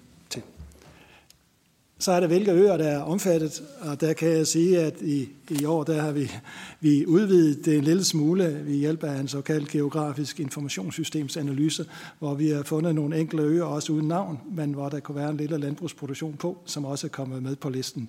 Men ellers er det ligesom alle øer uden brug, øh, op til og med Bornholm. Nå, men fakta om østøtteordningen. Øh, jamen, der er tale om det, vi kalder en kapordning, altså under den fælles landbrugspolitik under søjle 2. Og søjle 2, det er der, hvor man øh, kan give udvikling til landdistrikter, og øh, i øvrigt også til nogle øh, andre miljø- eller klimamæssige formål, men altså også landdistrikterne. Øh, der er afsat 100 millioner kroner øh, i de her fem år fra 23 til 27, svarende til 20 millioner kroner årligt, og det er niveau med tidligere år, og vi har haft den her ordning i mange år, så, så der er som sådan ikke nogen særlige ændringer til den. Øh, støtten det gives til arealer, der kan modtage grundbetaling, og altså dermed arealer, hvor der er en landbrugsproduktion på. Øh, kan jeg lige nævne, at den er cirka 1900 kroner per hektar fremadrettet, og øh, østøtten det er altså så 500 kroner, man kan få oven i det. Øh, som der er nævnt flere gange i dag, jamen så Østøtten udbetales til maksimalt 100 hektar per bedrift. Øhm, og som der også har været nævnt, der er ikke krav om bopæl på øen. Øhm, der har typisk været øh, 1200 ansøgere, øh, og der bliver givet støtte til ca. 40.000 hektar. I gennemsnit støtte til det er så 33 hektar, vel godt 16.000 kroner må det være per, per ansøger. Åh, oh, jeg kom lige lidt for hurtigt tilbage her. Nå, det er vist også lige meget. Men øh, det er i hvert fald sådan set øh, de støttebetingelser, der er, så det er for de landbrugere, der skal søge det, jamen, øh, når de søger de andre støtteordninger, så øh, sætter de et kryds om, at de også gerne vil have ø-støtte, og vores system kan så se, at de bor på, eller at marken ligger på en ø, det er forholdsvis simpelt. Øh, så, så jeg tror, at det, som sagt, det er en af de ordninger, der fungerer mest simpelt for landbrugerne. Øh, man kan se mere om, øh, om ordningen her på den her link, som jeg har vist her, og man kan også, øh, der er også et kortlag over de øer, som får støtten. Så det er sådan set det, jeg har at sige om østøtte. Jamen, øh, tak for det, Per. Det var hurtigt og elegant, må man nok sige. Øhm, vi åbner op for, for spørgsmål i forhold til kollegaerne. Den første spørger, jeg tænker lidt, øh, kan vi ikke gøre det på den måde, at I stiller øh, et spørgsmål til en konkret person? Så, så tager vi et svar med det samme, nemlig, for vi har lidt god tid til, til spørgsmål-svar i, i den runde her. Øh, den første spørger, det er Jette Gottlieb, Enhedslisten.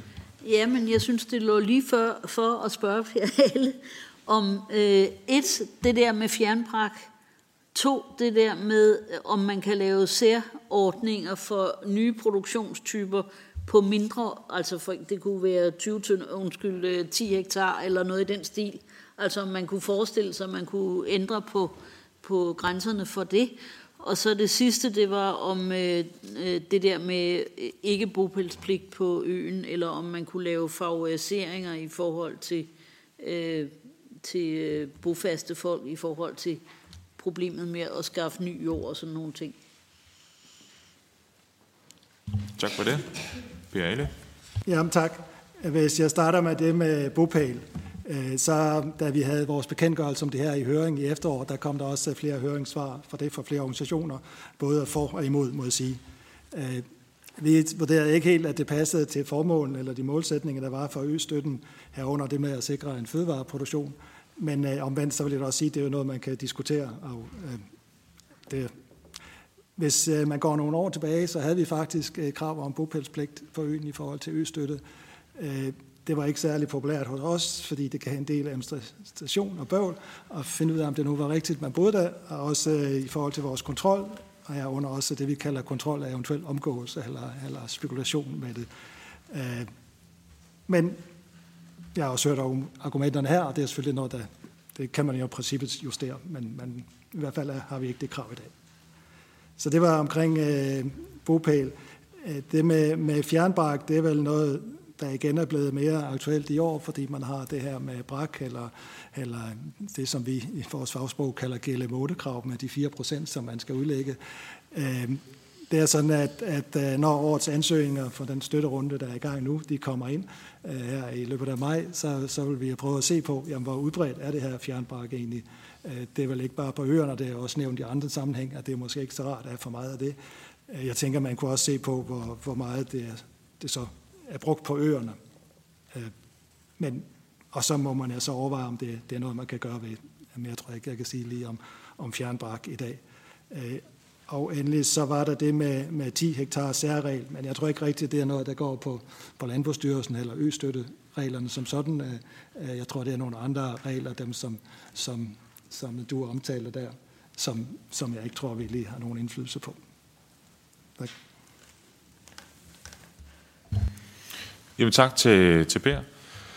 Jeg har et spørgsmål øh, også til Per. Det er, øh, har, øh, har du nogle erfaringer for, for hvad man gør i, i andre lande i det europæiske omkring at støtte landbruget på de enkelte øer? Altså det kunne jo være nabolande som, som både øh, Sverige, som også er EU-medlem, øh, Holland og, og Tyskland eksempelvis. Altså, har du noget kendskab til det?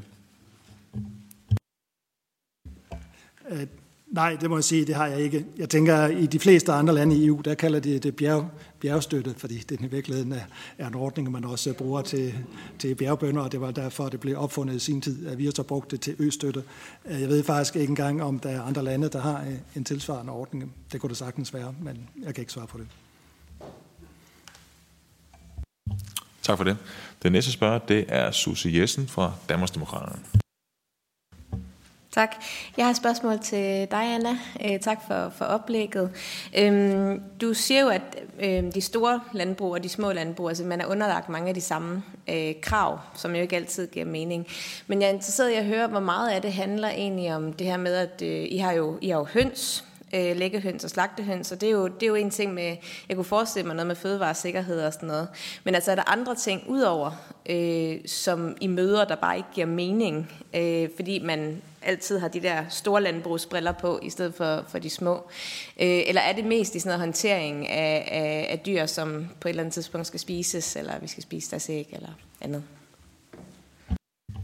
Tak for det. Anna Akker? Yep.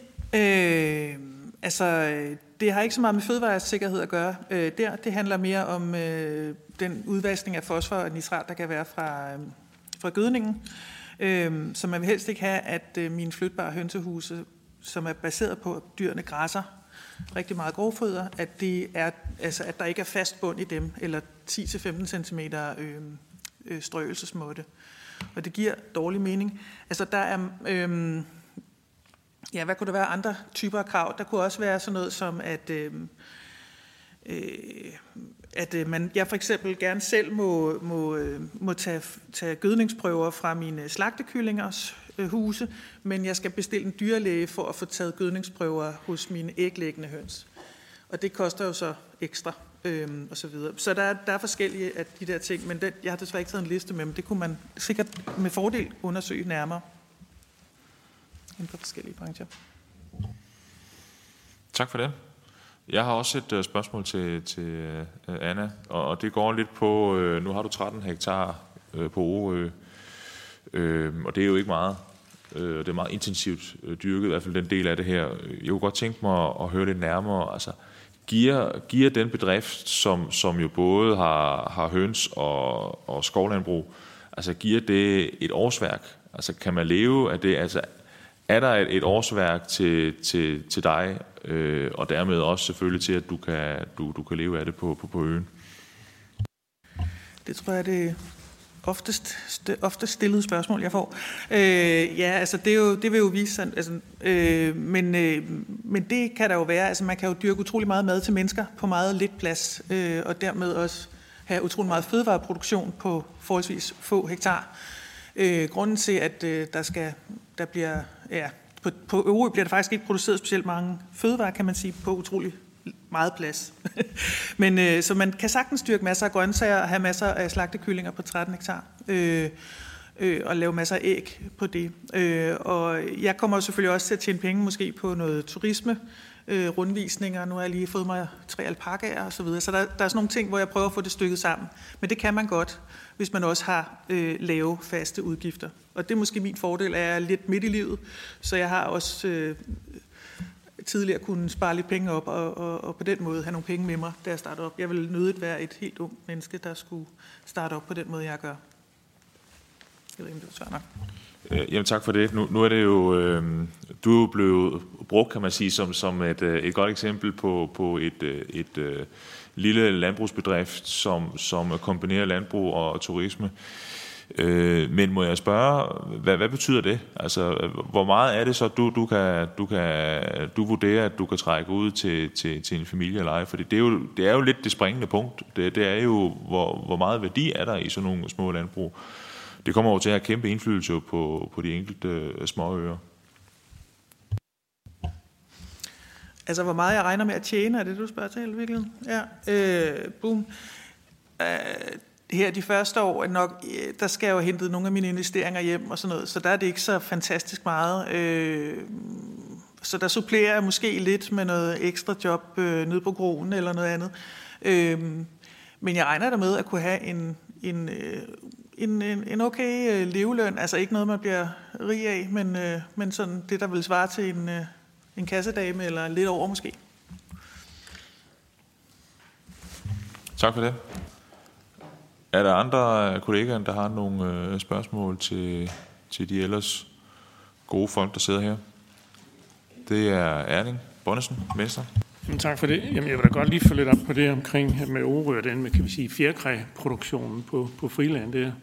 Fordi der er jo der er mange ting, der, der spiller ind i, i det, du siger også. Så er det ikke lige umiddelbart øh, fødevaresikkerhed, men der er, der er mange andre ting, der spiller ind øh, i det. Har I haft øh, konkret projekter projekt øh, øh, på det, hvor du har fået konkret afslag med henvisning til det med vandmiljøet? Øh, nej, altså, øh, jeg har, jeg, vent, jeg har fået at vide af kommunen, at øh, jeg skal lave øh, fast bund i mine hønsehuse og øh, på- installere en pumpesump, og da jeg bad min øhm, øh, landbrugsrådgiver om at øh, regne ud, hvor meget det så var, øh, jeg i så fald ville udlede, øh, så kunne han slet ikke regne det ud, fordi modellerne starter ved 1000 fjerkræ, og jeg har jo som sagt kun 400, og, og så de her 75 ikke ligger.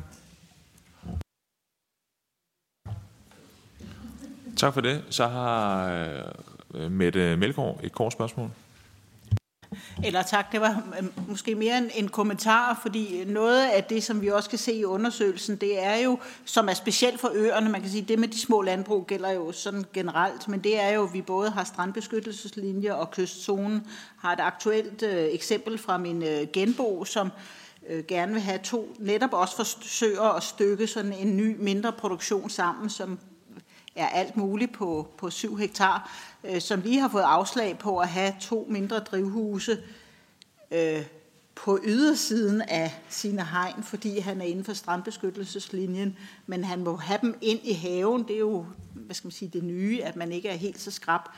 Men fordi så meget af arealerne er under kystbeskyttelseszonen og øh, de ejendomme, der ligger yderst af strandbeskyttelseslinjen, så giver det så, ud over problemerne for mindre ejendomme, så giver det ekstra problemer i forhold til at starte nye ting op. Tak til Mette for den kommentar. Hvis der ikke er flere spørgsmål fra, fra, fra udvalget, så tænker jeg, at vi, går, vi springer øh, let og elegant hen til pausen. Og øh, det vil sige, at vi holder pause til klokken, den er, hvad bliver den? 12.40. Tak. Jamen, øh, så skulle vi være klar igen. Fjernsynet er tændt derude. Vi har fået at vide, at øh, der sidder tæt på en halv million danskere og kigger med. Så det er vi selvfølgelig rigtig glade for. Det er også en ret spændende, og det er også en velbesøgt øh, øh, høring, vi, vi har her. Øh, vi kører selvfølgelig øh, hårdt videre øh, med vores øh, stramme program. Og øh, den næste, der øh, får ordet her øh, på den tredje øh, tema, øh, som er tilpasning af lov og regler for bedre udviklingsmuligheder for småøerne, det er Sybille Kyd. Er det Kyd? Er det sådan, det er? Ja. ja. Øh, der er landbrug og fødevarepolitisk chef i Økologisk Landsforening. Øh, det er ikke så meget økologi, vi skal høre om nu, men regler og love, øh, som kan være problematiske for små og blandede bedrifter, som der jo er flere af på øh, småøerne. Det har vi også lige fået, få dokumenteret jo. Der er afsat øh, 15 minutter til oplægget, så øh, Sybille, det er... Du får 15 minutter. Værsgo. Tak skal du have. Øhm, ja, men som du rigtig nok siger, Kasper, så er Øh, det er jo ikke så meget økologi, vi skal høre om lige nu her, øh, og det får mig så også til at sige, at når vi arbejder med økologi i Økologisk Landsforening, så arbejder vi det ud fra et generelt formål om en omstilling af landbruget. Så det vil sige, det handler egentlig ikke om at få et økologisk landbrug, det handler om at få et bæredygtigt landbrug, og vi mener, at det økologiske landbrug øh, er et rigtig godt bud på, hvordan fremtidens landbrug kan se ud. Øh, men jeg vil lige hurtigt løbe igennem og sige, at vi har jo så formuleret en vision for fremtidens øh, landbrug, som er det, det fremtidens bæredygtige landbrug, og som langt til vejen stemmer meget godt overens med det, som øh, vi vil se ude på øerne, det som øerne leverer i dag. Øh, og det er et landbrug, hvor man øh, producerer flere konsumafgrøder, kan man sige, for det er det, der skal til, for vi kan både verdens øh, voksne befolkning på mindre areal. Det er et landbrug, som giver mere plads til natur, hvor dyrene er lukket ud af stallene, og de er på græs, øh, og det er også muligt for, at dyrene kan spille en positiv rolle i landbrugets økosystem. Der er et samspil mellem dyr, planter og natur. Øh, det er et landbrug, hvor man holder næringsstoffer i kredsløb, og så det vil sige, at nu med det jo nævnte, at en udfordring med mere økologi på øerne, det er næringsstofforsyningen, men vi mangler simpelthen at få reetableret vores næringsstofkredsløb. Vi skal have flere næringsstoffer fra byerne tilbage til landet, hvor vi tog dem fra. Øh, så er det klart, at vi mener jo ikke, at man skal bruge pesticider. Det er hverken godt for biodiversitet, naturen eller vores drikkevand, og heller ikke for os selv, når vi spiser maden. Øhm, og vi lægger vægt på, at man etablerer, øh, kan man sige, at landbruget også handler om at skabe liv på landet, både i marken og i byerne, og producere lokalt, men også globalt. Øhm, og med det sagt, så kan man sige, at når vi kigger på, hvordan fremtidens landbrug det skal udvikles, så skal vi både have virksomheder, der er orienteret mod eksport, og virksomheder, der er orienteret mod øh, hjemmemarkedet. Og når vi kigger på øerne, så er det i særlig grad mindre og alsidige landbrug med direkte salg, der fylder. Og det er også, kan man sige, det er det tredje ben i det sammensatte øh, fødevareklynge, om man må kalde det på den måde. Og som det jo blevet sagt øh, mange gange her i dag, jamen så er det de små og mere altid landbrug, det bidrager med, det er, at de giver et, et lokalsamfund, både gennem arbejdspladser og dermed også bosætningsgrundlag, giver nogle attraktive øh, lokalmiljøer og, og et, et mangfoldigt udbud af, af specialprodukter. Hvis man så kigger på det lidt mere historisk, så har vi jo øh, EU's landbrugspolitik, og det er, den er et vigtigt grundlag for, hvordan vores landbrug ser ud. Den er faktisk formet på en ideologi, øh, defineret af Mansholt, som var den første kommissær i EU-kommissionen, øh, hvor han havde en vision om at samle landbrug i færre og større enheder. Og det var ud fra et ædelt formål, at han ville gerne sikre både fødevareforsyning, men også nogle øh, kan man sige, ordentlige øh, livsvilkår for folk på landet, og et godt indtægtsgrundlag og, og billige fødevarer, sådan så at, at kan man sige, alle havde mulighed for at blive mætte. Men det har haft nogle omkostninger. Altså dels skal man sige, så går det jo i modsætning til, det, det egentlig er betalt for, der er potentiale for de små landbrug på øerne. Men det har også haft nogle omkostninger. Og helt konkret kan vi se på Agerlandets fugle, hvor vi ser en reduktion på 80 procent øh, i Agerland, øh, undskyld, blandt ærhønsene. Viberne ligger tæt samme sted. Stagerne, lærkerne følger også godt efter. Og så ser vi affolkning. Øh, Mansholds planer omkring, eller vision for, hvordan EU's landbrugspolitik skal se ud, den blev også øh, tilpasset i 1999, hvor man introducerede landdistriktsøjlen, hvor man der sikrede midler til natur og til social øh, samhørighed og det blev yderligere fuldt op på i 2013, hvor man så introducerede en mulighed for at give målrettet støtte til de mindre bedrifter, og også give incitamenter til unge landmænd. Begge dele noget, som kan være relevant, hvis vi skal fremme mere landbrug og vilkårene for landbruget på de små øer. Men det står alligevel rigtig sløjt til. Og det er, forklaringen er, at når vi laver regler for landbruget, lover regler for landbruget, så tager vi afsæt i de store specialiserede bedrifter. Øhm, og, og kan man sige, så passer det ikke nødvendigvis på de forhold, eller kan man sige, så er det ikke indrettet sådan, så det fungerer hensigtsmæssigt på en mindre alsidig bedrift. Og jeg har her lyst til lige at kommentere på, at øh, ministeren hun sagde, og, øh, eller nej, undskyld, det er ikke ministeren, det er, er jeg selv sådan set for sammenslutningen af Danske Småøer. I sagde, at vi skal ikke tale skat her i dag, og det nye styresignal, og det er blevet gentaget nogle gange. Jeg vil sige, jo, det bør vi også tale om i dag. Fordi løsningen for de små øer, den ligger i, at vi, I går ind som udvalg og blander jer i de reguleringer, som bliver vedtaget, og de politikker, der bliver vedtaget på andre ministers områder. Og i hvert fald inde på Fødevareministerens område og inde på Skatteministerens område. Og, man, og helt konkret kan man sige, hvis vi kigger på de små øer, så noget af det, der er blevet lavet her i den i de seneste år. Det er en staldørspakke, som handlede om at skabe bedre muligheder for øh, salg over staldøren, og det berørte cirka 1000 staldørssalg. Desværre så kan man sige, så var de begrænsninger, man lagde ned over øh, de muligheder, man, man introducerede for at fremme staldørssalg, de var så skrabet, så man, skal man sige, det var svært at have et erhvervsgrundlag på det grundlag. Så har man øh, fulgt op med en småskalapakke, og som det står i den politiske aftale omkring småskalaparken, og det her det er altså øh, forlig, der er indgået under Fødevareministeriet, så er det, at man ønsker at skabe forenkling og bedre rammer for de små fødevarevirksomheder, som blandt andet mødekommer fødevaretrends, øh, nye fødevaretrends og man derfor vil udarbejde en småskalapakke med oplæg til, hvordan man helt konkret kunne hjælpe de her sådan, øh, typer virksomheder i gang og, og understøtte den innovation, der foregår der. Og jeg tænker, det er et eksempel på, at det er sådan noget, I skal være opmærksom på og forfølge. Hvis vi kigger på fødevare for lige 4, som den der småskalapakke så var skrevet ind i, så er der øh, særligt arbejde med forholdene for hold af fjerkræ, hvor der handlede om at, øh, kan man sige, øge mængderne, der måtte sælges for en staldør, øh, lette kontrolbyrden.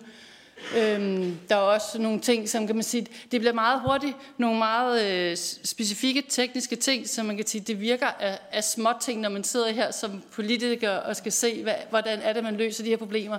Men det er faktisk det er, det, det er alle de mange små tilpasninger og justeringer, der til sammen skaber et bedre grundlag for, at man kan drive en landbrugsvirksomhed ude på, på småøerne eller i landdistrikterne. Øhm, jeg vil gerne skynde mig videre, for jeg vil øhm, Så der i forhold til øh, både fortsat, altså udfordringer, der stadigvæk er der, og nye udfordringer, der dukker op, så vil jeg pege på investeringsstøtteordningen, som jo er en øh, støtte, man bruger EU's landbrugsstøttemidler til og hjælpe landbruget til at tage ny teknologi ind ved at give støtte til indkøb. Der lægger man nogle krav ned over, som igen tager afsæt i de store bedrifter ved at sige, at man, man øh, introducerer et minimumsbeløb, der skal være købt for, for at man får støtten.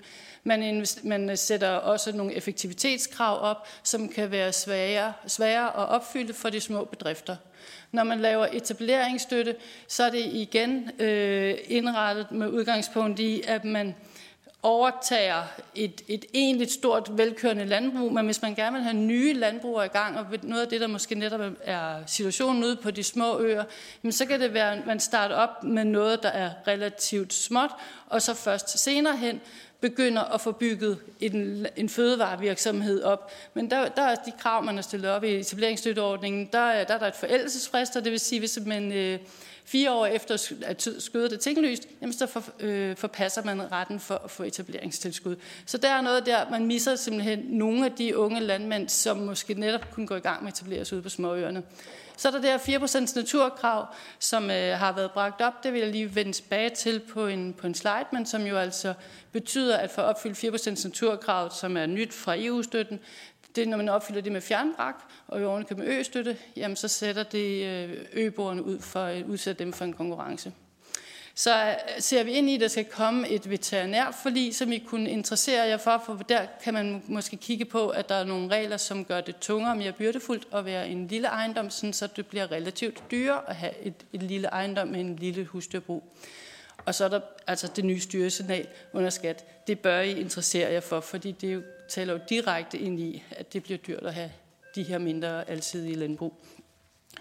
Øh, 4% strukturkravet, der er, øh, altså det der er problemstillingen, som jeg har hørt om også tidligere i dag, det er, at, øh, at landmændene på, de, øh, på fastlandet, de går ind og øh, byder på at forpagte jord ude på øerne for at opfylde deres brakkrav. Man kalder det brakkrav, men egentlig er det jo naturkrav. Øhm, og de kan få østøtte oveni. Øh, og, og det betyder så, at, at øh, ja, det, det giver den her unfair konkurrence til løbeordene.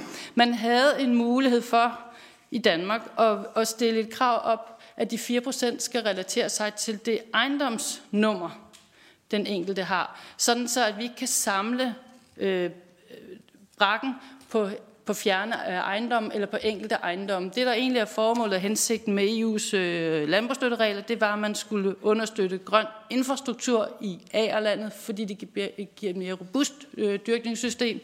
Og vi mangler, kan man sige, netop A-lands natur. Øh, så, så, så, så, der kan man sige, så det, så det modvirker øh, hensigten, ånden i EU's forordning, når man tillader den her fjernbrak. Og vi havde faktisk et sted, et greb at tage fat i, for at, at leve op til det, der er hensigten med den. Øhm. Fødevareforliget, som jeg lige hurtigt før løb igennem, at der faktisk er skabt nogle resultater i, det skal genforhandles, så vi står over for at skulle lave et fødevareforlig 5, der er rigtig mange initiativer, man kan tage fat i, der til sammen vil gøre det enklere at drive et småskala landbrug. Det er vigtigt, at man har sig for øje, at der skal være sikret proportionalitet og tilpasning til den type af bedrift, man har. Jeg tænker, I har sliden her bagefter, så I kan selv sidde og gennemgå dem. Øh, så jeg vil egentlig bare øh, tage den på overskriftsniveau, men bare sådan to ting måske Øh, når man har et småskalalandbrug, så har man primærproduktion, og man ender også med, med at sælge til slutbruger. I hele den værdikæde, der kan være mange separate virksomheder. Hvis man er en specialiseret virksomhed, så vil det være øh, fordelt på forskellige specialiserede virksomheder. Når man er et småskalalandbrug, så forestår man selv alle aktiviteter i hele værdikæden. Man ser ikke sig selv som havende syv forskellige virksomheder, men det gør det administrative system. Det vil sige, at man skal lave syv forskellige egenkontrolprogrammer. Så har, land, så har Fødevarestyrelsen tilbudt, at man kan gennemføre kontrollen af de egenkontrolprogrammer på samme kontrolbesøg, men de skal hver især kontrolleres. Der vil være mange overlappende forhold, så det vil sige, at det bliver til et langt kontrolbesøg, og dermed så bliver det et dyrt kontrolbesøg for det her småskala landbrug. Så det er sådan en, en konkret ting, man kunne øh, tage fat på. Øh, der er også noget som bedre markedsadgang for de lokale produkter. Når det offentlige går ud og laver indkøbsaftaler, så laver de et udbud, Øh, hvor der måske er skal man sige, et stort øh, udbud hvor, for en kommune eller en region, hvor de så køber øh, fødevarene gennem en, en grossist, Og der bliver det meget svært for de mindre virksomheder at komme ind og gøre sig gældende, og der kommer meget stort fokus på pris, hvilket betyder, at de, de øh, lokale produkter de bliver fravalgt. Der er behov for at kigge på, om vi kan arbejde med, hvordan man opstiller de her udbudsregler, sådan så at man bedre kan gøre sig gældende med lokale egensprodukter. Der er også behov for at arbejde med, hvordan vi kan tilskynde de private foodservice virksomheder til at øge deres andel øh, af indkøb af lokale produkter. Det vil fremme og styrke erhvervsgrundlaget for smålandbrugene ude på øerne. Hele fjerkræområdet, det er en type produktion, som der er rigtig mange detaljregler øh, på, og der er her et behov for at se, om man kunne skelne mellem egentlig mere industrielle produktioner, og så de her sådan øh, mere ekstensive produktioner, fordi det kan virkelig være svært at fungere i et regelsæt, der er designet til en helt anden type øh, produktion. Og det skal være mit sidste ord. Jeg vil sige helt overordnet, så, så vil jeg foreslå, at i hver gang man laver regulering af det her område på fødevareområdet, så bør I stille jer selv spørgsmålet, jamen hvad er nødvendigt, og hvad giver mening, når der er tale om et, et småskala landbrug, alsidigt småskala landbrug, og måske ovenikøbet et landbrug, der er placeret ude på en ø, og dermed under nogle helt andre strukturelle forhold, end det her store specialiserede landbrug. Fordi der er ikke, det er ikke en overraskelse, hvis reglerne ikke fungerer flot eller godt, og understøtter de små alsidige landbrug, når nu de er designet med en helt anden situation i tankerne. Det var min bidrag. Tak til Sybille. Det var rigtig spændende, interessant oplæg, må man sige. Og øh, det næste, vi skal have et oplæg fra, det er så fra Flemming og Anne Christensen. Det lyder som om I er familie sammen. Det, øh, og, og det er så nogle nye øboer. Og øh, skal lige se en gang her, om der er noget, jeg har glemt, for det tror jeg ikke. Nej, jo. Flemming er sammen med Ulla, gårdejer på Avanakø i det sydfynske øhav, og Anne er næste generation, og gerne vil overtage driften, når hun er færdig med sin uddannelse som produktionsleder og agrarøkonom. I har 10 minutter til jeres oplæg. Værsgo. Tak for det. Øh, nu skal jeg lige følge med her. Ja, vi øh, driver Avernakø Gårdbutik, som øh, er et familiedrevet landbrug, hvor jeg er næste generation. Det, på nuværende tidspunkt er det mine forældre, der står for det daglige, men vi har en produktion af lammekød og en flok ammekør af rasen Herford, og så har vi to æbleplantager, hvor vi producerer most af, af æblerne. Alle vores produkter, som vi producerer, sælger vi blandt andet i vores øh, gårdbutik, som ligger på øen. Den har vi haft op at køre siden 2008, så det er efterhånden et attraktiv for turisterne, og det rygtes hurtigt, at, øh, at vi har gårdbutik og sælger vores egne produkter, og vi har kunder, der vender tilbage år efter år. Udover øh, salget i gårdbutikken, så har vi her i de seneste år fået lavet en aftale med vores lokale brus inde i Forborg, øh, hvor vi sælger vores, blandt andet vores æblemost, men også øh, her på det sidste er begyndt at få solgt noget af vores lammekød. Udover at vi øh, gør opmærksom på vores produkter, så har vi i år forsøgt os med at deltage i Forts Dag, som var øh, påske lørdag, som er en landsdækkende ja, landbrugsdag for alle forholdere, hvor man holder åben og inviterer folk ind. Og det var en kæmpe succes med over 100 besøgende øh, påske lørdag, så kom ind og så alle vores påskelam. Vores bedrift består på nuværende tidspunkt af 100 moderdyr, øh, hvor vi driver 50 hektar, hvor de cirka 35 er lagt ud med græs. Det er vigtigt at have gode græsmarker for at kan producere nogle ordentlige lam til slagt. Øh, vi sigter efter, at alle vores dyr går på græs det meste af året. Der kan være perioder, hvor det er nødvendigt, de kommer ind, specielt under lemningen, da der kan ske en masse med regn og så videre. Øh, nu bliver der snakket lidt om økologi. Altså, vi øh, driver ikke vores bedrift økologisk, men bestræber os på at passe på vores omgivelser og forsøger så vidt muligt at, øh, at, at, at dyrke efter økologiske principper. Men vi må ikke kalde vores produkter økologisk, fordi stemplet er der ikke. Men, men vi forsøger at passe på vores øh, omgivelser og den natur og kultur, vi har ude på vores fantastiske små øer. Så står der lidt kort om, hvordan vi gør. Vores lam bliver slagtet mellem 6 til 12 måneder, øh, og vores lam følger med forne på græs. Så snart de er køreklar til at komme ud, der er de cirka en uge til 14 dage, og så ellers så fravender vi, når de er mellem 4 og 5 måneder. Så, øh, så de får god tid hos Ford, så de får en god start på livet. Så blev der nævnt lidt om et generationsskifte, og det er så småt undervejs. Jeg øh, er færdiguddannet landmand her til sommer, og så påtænker jeg at fortsætte, så jeg har lidt mere med i bagagen, så jeg er rustet til at stå på egne ben øh, og kan drive et, øh, et landbrug i en, i en ny verden af alle mulige regler øh, om klima og hvad der ellers øh, ja, kommer. Øhm, jeg satser på som minimum at udvide besætningen af får til 250 moderdyr. da dels fordi den jord, vi har til rådighed lige nu, ikke kan bære mere, men jeg satser også på, at det forhåbentlig kan være rentabelt for, at jeg kan have en årsløn.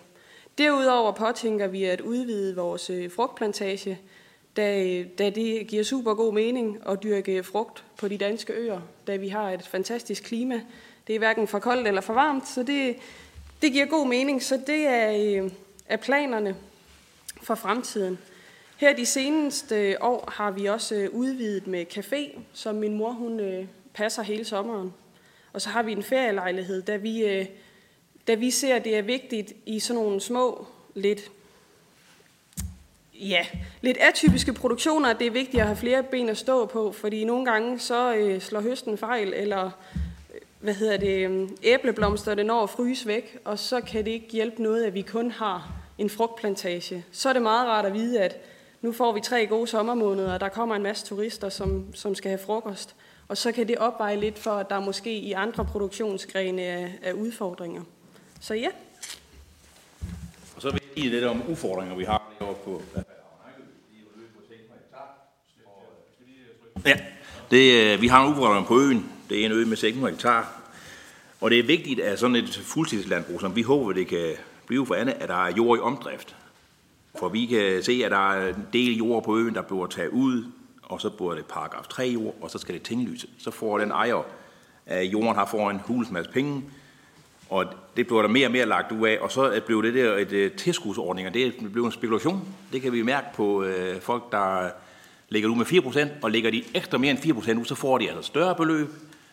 Så det er det, der øh, kommer til at komme ud over os. Og så igen, nu har vi snakket om fjernbragt. Vi har uheldigvis en ejendom på øen, der er solgt til en øh, stor bundmand fra Vejle, og har gav en god klat penge for den, og nu skal den bare ligge brak, for det her har 600 hektar ved Vejle, og nu kan bruge Avnakø som brak, og vi har ikke mulighed for at gå op. Har gav 4 millioner, der er 30 hektar til, og det er der ikke nogen land, men på øerne, der har råd til at gå i. Og det, jeg har forpagtet en del af statens jord, de har, Naturstyrelsen har en øh, jord på øen, og der var jeg en af dem, der bøg mest, for ellers var også landmænd på Fyn, der bøg. Og øh, det, der så er lidt problem for med statens jord, det, det, det, de ser ikke for som øh, naturplejer. Så hvis jeg ikke har haft de amkører, så har jeg ikke kunne få jorden i øh, forpakning til mine øh, for, for de ser ikke, øh, at de kan bruge forerne til at gå ud. Og det er også det, der bliver hegn på øen, det bliver hegn til kreaturer, så det var svært, svært for os at finde jord til, at vi kan... Og vi synes, at det væk, altså, det for, hvad andet vedkommende, det er nemmere at arbejde med nogle forår, de er nemmere at håndtere lige, og og jeg siger på øerne, at vi skal ikke have store bedrifter, hverken med svin eller øh, store kvægård, hvor det kan øerne ikke bære. Men de kan i hvert fald bære øh, altså nogle øh, mindre produktioner, blandt andet med forår og ammekøer. Så øh, der er mange udfordringer, vi skal have i mål nu. Så det er øh, sådan, vil jeg Og jeg siger, at på øen, at vores øh, jord det koster typisk mellem 75 og 100.000 per hektar. Men ved der kommer de der ordninger, så kan vi op i, og, og vi har også uh, givet forpakning, har vi givet omkring 3.000, men ved der er kommet de ordninger, nu er de opgive 5.500 i forpakning. Og det er altså landmænd ufra, der begynder at komme over og tage jorden for os andre. Så, det var det. Jamen, øh, tak til, til Flemming og, og Anne. Det går nok billigt, 75 øh, til 100.000 kroner per hektar, det må man nok sige. Det er jo ikke dårligt.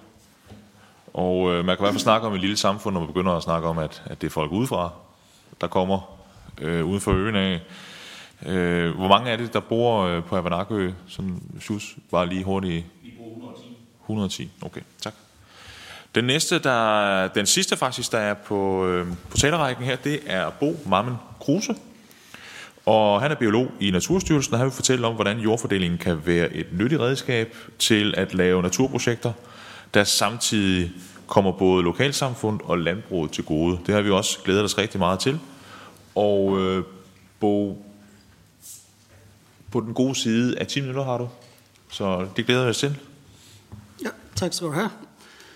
Jamen, jeg vil fortælle lidt om den her lille perle, der ligger ude i uh, Natur 2000-området Lillebælt. Den ligger lige ude for Haderslev Fjord. Nu er der endelig kommet en, en ordning, som passer til et projekt på Årø. Uh, vi har ikke øh, et, hvis man kørte et vådområde på øen, jamen, så, kunne, øh, så skulle man have noget opland, fordi den øh, renser for kvælstof. Klimalabundsordningen her, det er jo øh, det er at sætte vand på arealet. Så, øh, så der har vi ikke brug for et opland. Der kan vi gå ind og kigge på det areal, der er tør på. En anden god ting ved ordningen her, det er, at øh, vi kan bruge jordfordelingen som et værktøj til at køre projektet. Hvis vi kigger lige bagerst på billedet der, så kan man se pumpestationer. Man, man kan se, at øh, landskabet derude det er hårdt pumpet. Der er nogle dybe afvandingskanaler, som, øh, som er på øen her. Det er lige se, om den virker der.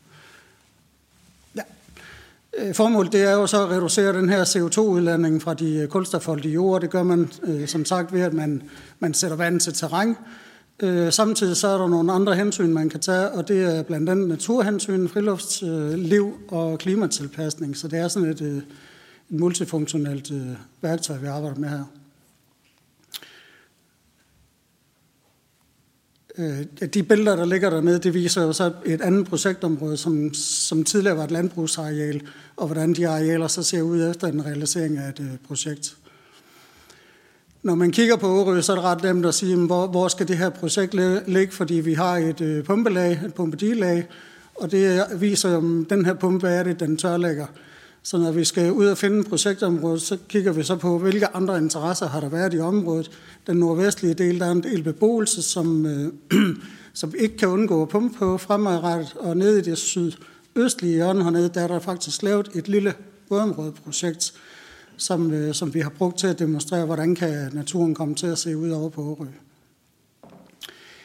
Man laver de her tiltag med, med nogle forskellige tekniske tiltag, men ganske kort, så går det her ud på at få slukket den pump, så, så man ikke sænker grundvandstanden, og så går det ud på at få øh, tilkastet de her afvandingskanaler, så man får en naturlig hydrologi på øen øh, jordfordeling er jo det helt centrale værktøj for, at vi kan komme igennem med sådan et projekt her på, på en lille ø som Årø. Øh, et eksempel fra et andet område, der kan man se, det er sådan lidt et kludetæppe af, hvem der ejer jordene. Man kan se, der er sådan en blå polygon. Det kunne være et projektområde, og så er der en hel masse forskellige signaturer, alt efter hvem der ejer arealerne. Når man så gennemfører en øh, jordfordeling, jamen så går kludetæppet lige pludselig til at se lidt mere struktureret ud. I projektområdet der er der stort set kun én ejer. Der er lige et par arealer, som, som ikke har skiftet farve til grøn, men det symboliserer, at man også kan have en, øh, en kompensation og beholde sine arealer øh, i projektet. Uden for området, der er der også sket en samling af jordene, så, øh, så de enkelte landbrug de får mulighed for virkelig at samle deres jord med, med sådan et øh, jordfordelingsværktøj her. Nu kan jeg jo ikke vise Årø efter en jordfordeling, for den har vi ikke lavet endnu, men jeg kan da vise, hvordan vi håber, det kommer til at se ud inden for projektområdet. Og det er jo en ejer, øh, der har det her. Uden for området vil det også være sådan, at jamen, der er jorden samlet på de lodsejere, som så har valgt at, at fortsætte at have jord til dyrkning på, øh, på øen der. Hvis man kigger på afvandingskort, og det er sådan nogle afvandingsklasser, det kan godt være lidt kedeligt og lidt teknisk, men man kan også kigge på det her kort som et potentiale for, hvorfor nogle naturtyper kan der være på øen. Hvis man kigger ned på det her øh, sydøstlige område, så kan man se, at der er en hel del blå nuancer, som øh, repræsenterer, at der er noget sø, der er noget sump, og der er noget våd eng, nogle naturtyper, som der ikke er ret meget af inden for den røde streg, som er vores projektområde. Gennemfører vi så projektet, jamen, så ser det lige pludselig et helt andet billede. Det her potentialkort for natur er jo 171 øh, hektar natur, som lige pludselig er opstået. Der er ikke landbrugsdrift inden for området mere. Der er diversitet i, hvor, hvor tørre, hvor våde er de her naturtyper. Det er fra øh, blank vand og så op til noget dyrkningsbar jord lige i, i kantområdet. Så det giver en hel masse muligheder for naturen for at udfolde sig og for arterne i området til at, og have mere plads. Øh, nu er det sådan, at øh, på Årø, der er man ret visionær. Der er en, en befolkning, som virkelig har gang i en masse projekter, og deres visionsplan siger blandt andet, at vi vil lave nogle lokale producerede råvarer. Vi vil over lave noget nicheproduktion med fokus på at styrke de naturmæssige kvaliteter på Årø. Det er ikke noget, jeg har fundet på det her, men på, på øen, der frygter man så også, at der lige pludselig, som vi hører mange steder her, at der kommer en landmand udefra og braklægger store arealer. Øh, med genskabelse af så sådan et projekt her, jamen der vil man så skabe store arealer, som understøtter strandingen, søer og mange nye vandhuller. Herunder en masse bilag 4-arter. Vi ligger inde i et Natur 2000-område, så der er nogle, nogle arter, som under EU's habitatdirektiv yder særlig beskyttelse. Og det lige pludselig så opstår der muligheder for, at øh, når vi har de her 171 øh, hektar arealer, som er natur, jamen, så bliver der plads til truede fugle, øh, truede bilag 4-arter, men også truede naturtyper, øh, et diverst, øh, en divers flora og så videre ude på øen. Så naturen derude vil simpelthen nyde godt af, at der skabes nye levesteder, som kan understøtte den. Øhm, ordningen her, den, den gør også en mulighed for, at vi kan inddrage øh, beboerne i området, fordi vi har en mulighed for at understøtte noget friluftsliv og andre tiltag. Og øh, det gør, at vi får øh, en god synergi med den øh, strategiske udviklingsplan, som Haderslev Kommune er ved at udarbejde for øen.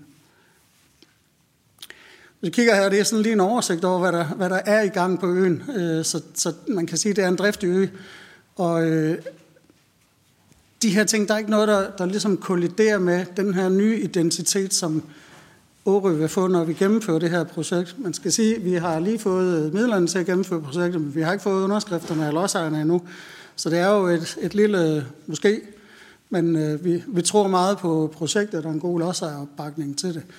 Men det har en stor synergi med alt muligt andet, man også gerne vil på øen herude. Så, øh, så vi tænker ikke, det er ikke bare landbruget, som nyder godt af det her, men det kommer hele øen og øboerne til, til gavn, og det er jo derfor, vi tænker på, mm, hvordan skal vi bruge arealet, når, når det er kommet på, på en ejers hånd. Øh, det kan være øh, forskellige formidlingstiltag, det kan være vandreture, det kan være undervisning og sådan nogle ting. Så, så lidt en opsummering. Jamen, projektet her, det er jo lavet for, at, øh, at vi skal gavne klimaet. Det er den ordning, vi har pengene fra. Jordfordeling, den er utrolig central for, at vi kan gennemføre projektet. Øh, som følge øh, af en jordfordeling, der, der vil øh, man redefinere, hvad er det at være landbruger på, øh, på Årø. Man vil få en anden struktur i, i landbruget, hvor man meget mere går over til nisseproduktion. I forvejen så bliver der produceret frugt, der bliver produceret øh, kødkvæg, der bliver produceret øl, der bliver der er grøntsagsproduktion, så der er en masse små nisseproduktioner derude på, på øen i forvejen.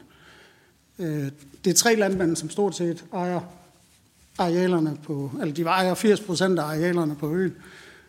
Og de har ligesom meget lidt godt hår, så de vil også gerne videre i, i, øh, i deres liv som pensionister. Så, øh, så vi har en god mulighed for med det her øh, værktøj i jordfordeling at simpelthen sætte stort set alle øens landbrugsarealer i spil til fremtidig brug og arealanvendelse.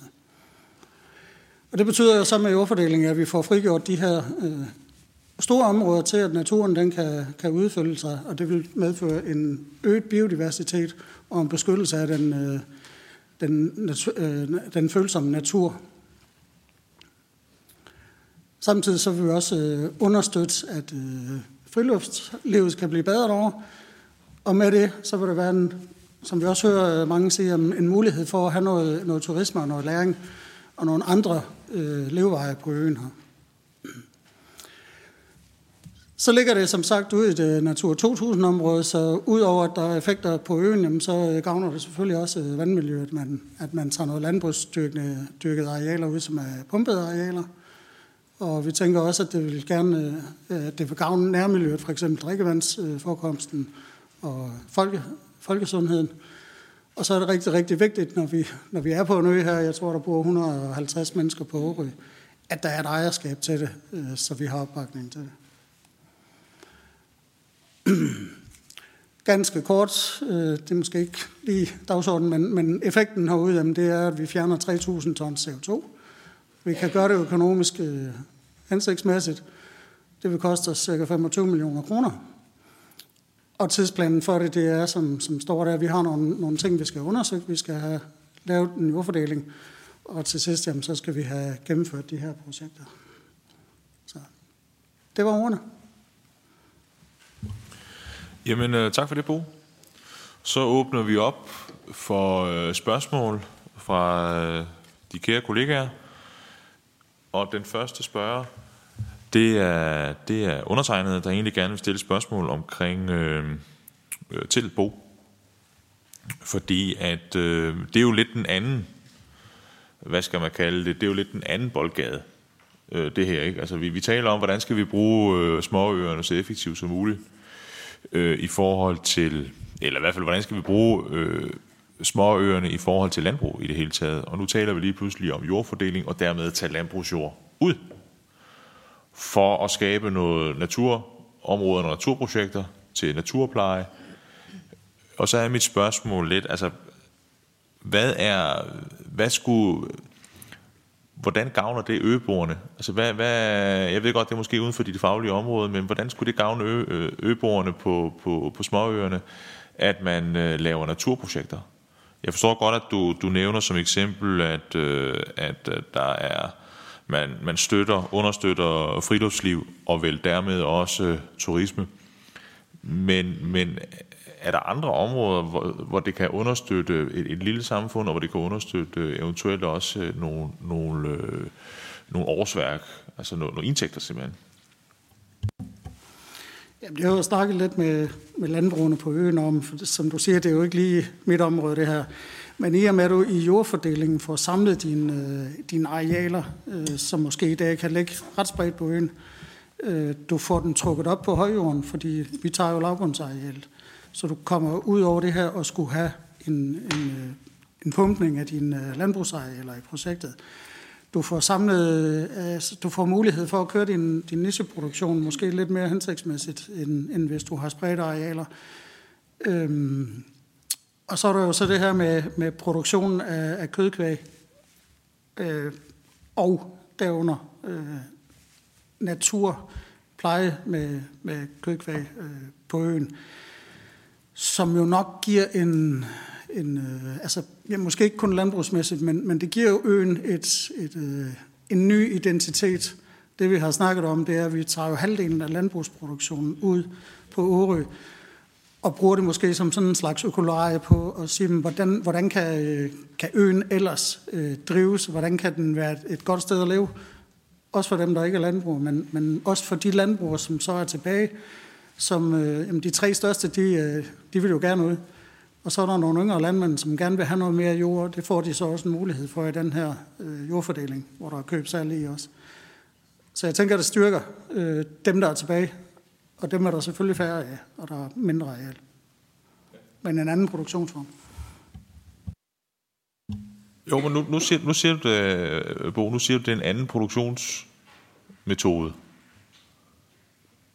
Men det er det vel ikke? Spørgsmål. Nej, men det er jo nok det her konventionelle landbrug. Nu er der ikke, der er ikke store, øh, der er ikke store husdyrbrug på Årø. Altså, der er ikke en, kvinde, en svine eller en kvæbesætning. Så der er nogle arealer, som bruges til at producere foder til nogle landbrug, som ligger over på fastlandet. Og det kan man sige, at det er det, øh, er det, det øen skal. Altså det, øh, nu, nu bliver det nogle, nogle mindre enheder, og, og de producerer måske nogle lokale råvarer, som man kan så leve af. Jeg kender godt skarøisen, en fantastisk produkt. Det kunne godt være, at der var Årø kon, eller nu skal jeg jo ikke sidde og finde, finde på for mange ting, men, men det giver bare en mulighed for, at den jord, der er tilbage, den bliver brugt til nogle ø-produkter. Øh, så det er nok den vej. Okay, tak for det. Den næste spørger i spørgerækken, det er Susi Jessen fra Danmarksdemokraterne. Tak. Det kan være, det i virkeligheden er Kirsten, der kan svare på det her, men det er noget, der har øh, kørt sådan grundlæggende det her problem med, at der er så meget landbrugsjord på, på øerne, der bliver lagt brak. Og øh, det er jo også den her øh, regel med, at man skal lægge 4% af sin øh, jord brak. Så jeg vil bare lige høre, altså, øh, har I et overblik over, hvor meget øh, af jorden, der er blevet lagt brak på småøerne? Sådan helt øh, konkret, fordi nej, det er bare interessant at vide, om landmændene på fastlandet sådan målrettet går efter øerne for at øh, altså, leve op til de her krav fra, fra EU, ikke? Jeg ved ikke, om ja, det kan være, du kan svare på det med det. Altså man kan sige, det er jo en ny ordning, den her 4%, så vi ved ikke helt, hvor konsekvenserne øh, er henne. Vi kan selvfølgelig se fra 2021, hvilke, øh, der har vi helt klar på hver enkelt år, hvad der, ø, hvad der har været bragtlagt efter de gamle ordninger, men det her det er jo en ny ting, som giver et, et nyt pres. Så på den måde, så kan man sige, at vi, vi ved ikke, hvor, hvor det vil komme hen. Var det svar på, på spørgsmålet, uh, Susie? Ja. Klar, ja, men altså, det er jo selvfølgelig noget, vi skal holde øje med, fordi det er jo helt oplagt, at øh, hvis man er landmand på fastlandet, og man helst gerne vil leve op til det her, men øh, så man bare gør det på en eller anden ø, hvor man aldrig kommer. så, så det er da helt klart noget, vi lige skal, skal holde øje med. Fordi at selvfølgelig, det, det bidrager der overhovedet ikke til, til småøerne, hvis de ender med bare at bestå af marker, som er lagt brak. Altså, ja. Ja, så er det lige før, vi skulle spørge Bo om en kommentar til det, for han må jo næsten være glad i forhold til naturplejeprojekt. Det, det gør i hvert fald rig mulighed for, hvis, hvis øerne de oplever, at, at øh, de bliver lagt brak i forhold til 4% ordning. Det er ikke, du skal ikke svare på det, Bo. Øh, det var bare mere en, en, en, en et tøhø-bemærkning herfra. Men, men der er, det er i hvert fald en, en udfordring, må man nok sige, som, som, øh, som, som vi skal holde øje med. Det, det er der absolut ingen tvivl om. Øhm, vi har den næste spørger, det er fra sammenslutningen af Danske Småøer, og det er formand Kirsten Sydendal. Det var faktisk et svar, jeg vil komme med til det, du spurgte om. Hvad gavner det dog? Og øh, det, der er så fint med projekt på Årø, det er jo, øh, at det øh, har afværget alternativet. Og alternativet, det kunne jo være, at der var en øh, rigmand, der bor måske i udlandet, der øh, køber øh, det her store areal og har det som, øh, ja, det kunne være jagtområde eller lignende, øh, og, og, øh, og som slet ikke øh, er en del af, af hverdagen på øen. Øh, det er det, man undgår ved, ved sådan et projekt her, og det er derfor, det gavner øen. Øh, ja, der, der er stor forskel på, om det er liebhaveri og i frihandel, eller om det er øh, en fond eller staten, der ejer det.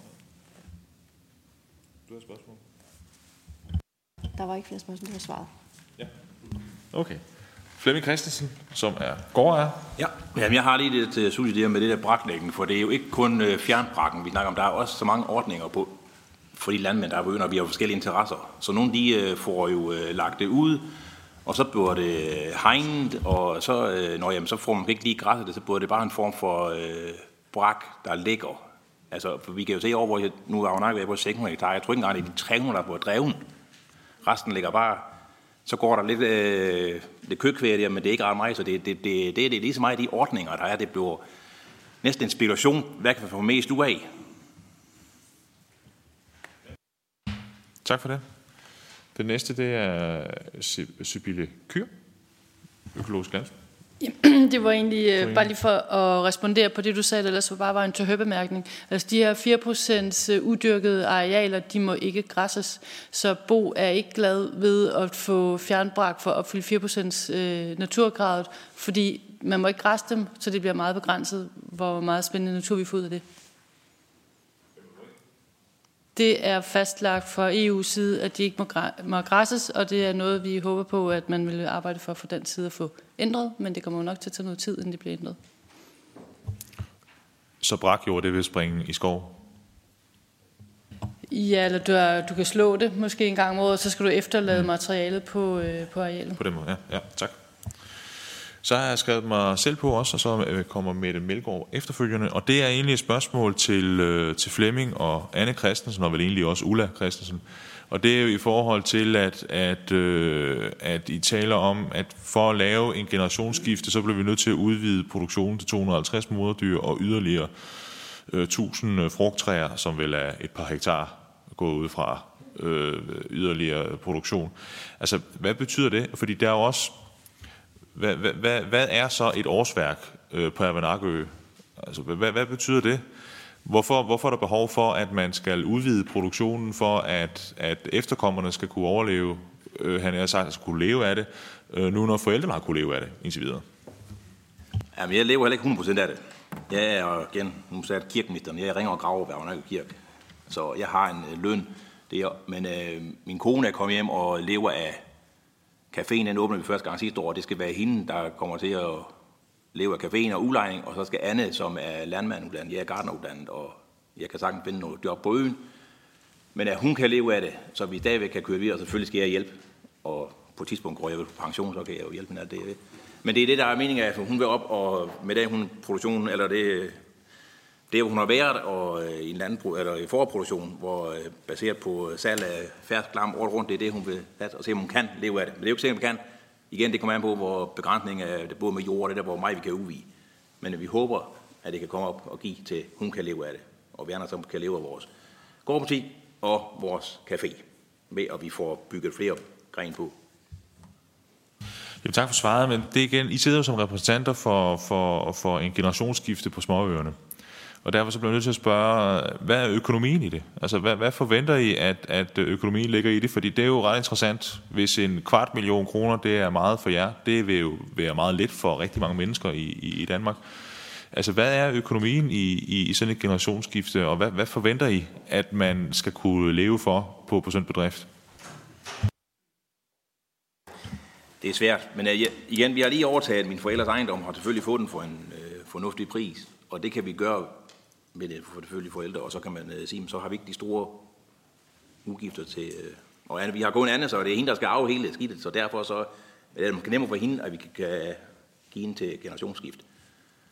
Men altså, om det er en halv million, eller det er en hel million, det øh, siger, jeg har aldrig tjent så mange penge, men jeg har aldrig manglet nogen. Så det er jo også, øh, hvordan man prioriterer. Så jeg siger, det er svært at sige, om vi skal have en halv eller en hel million til os selv. Ja.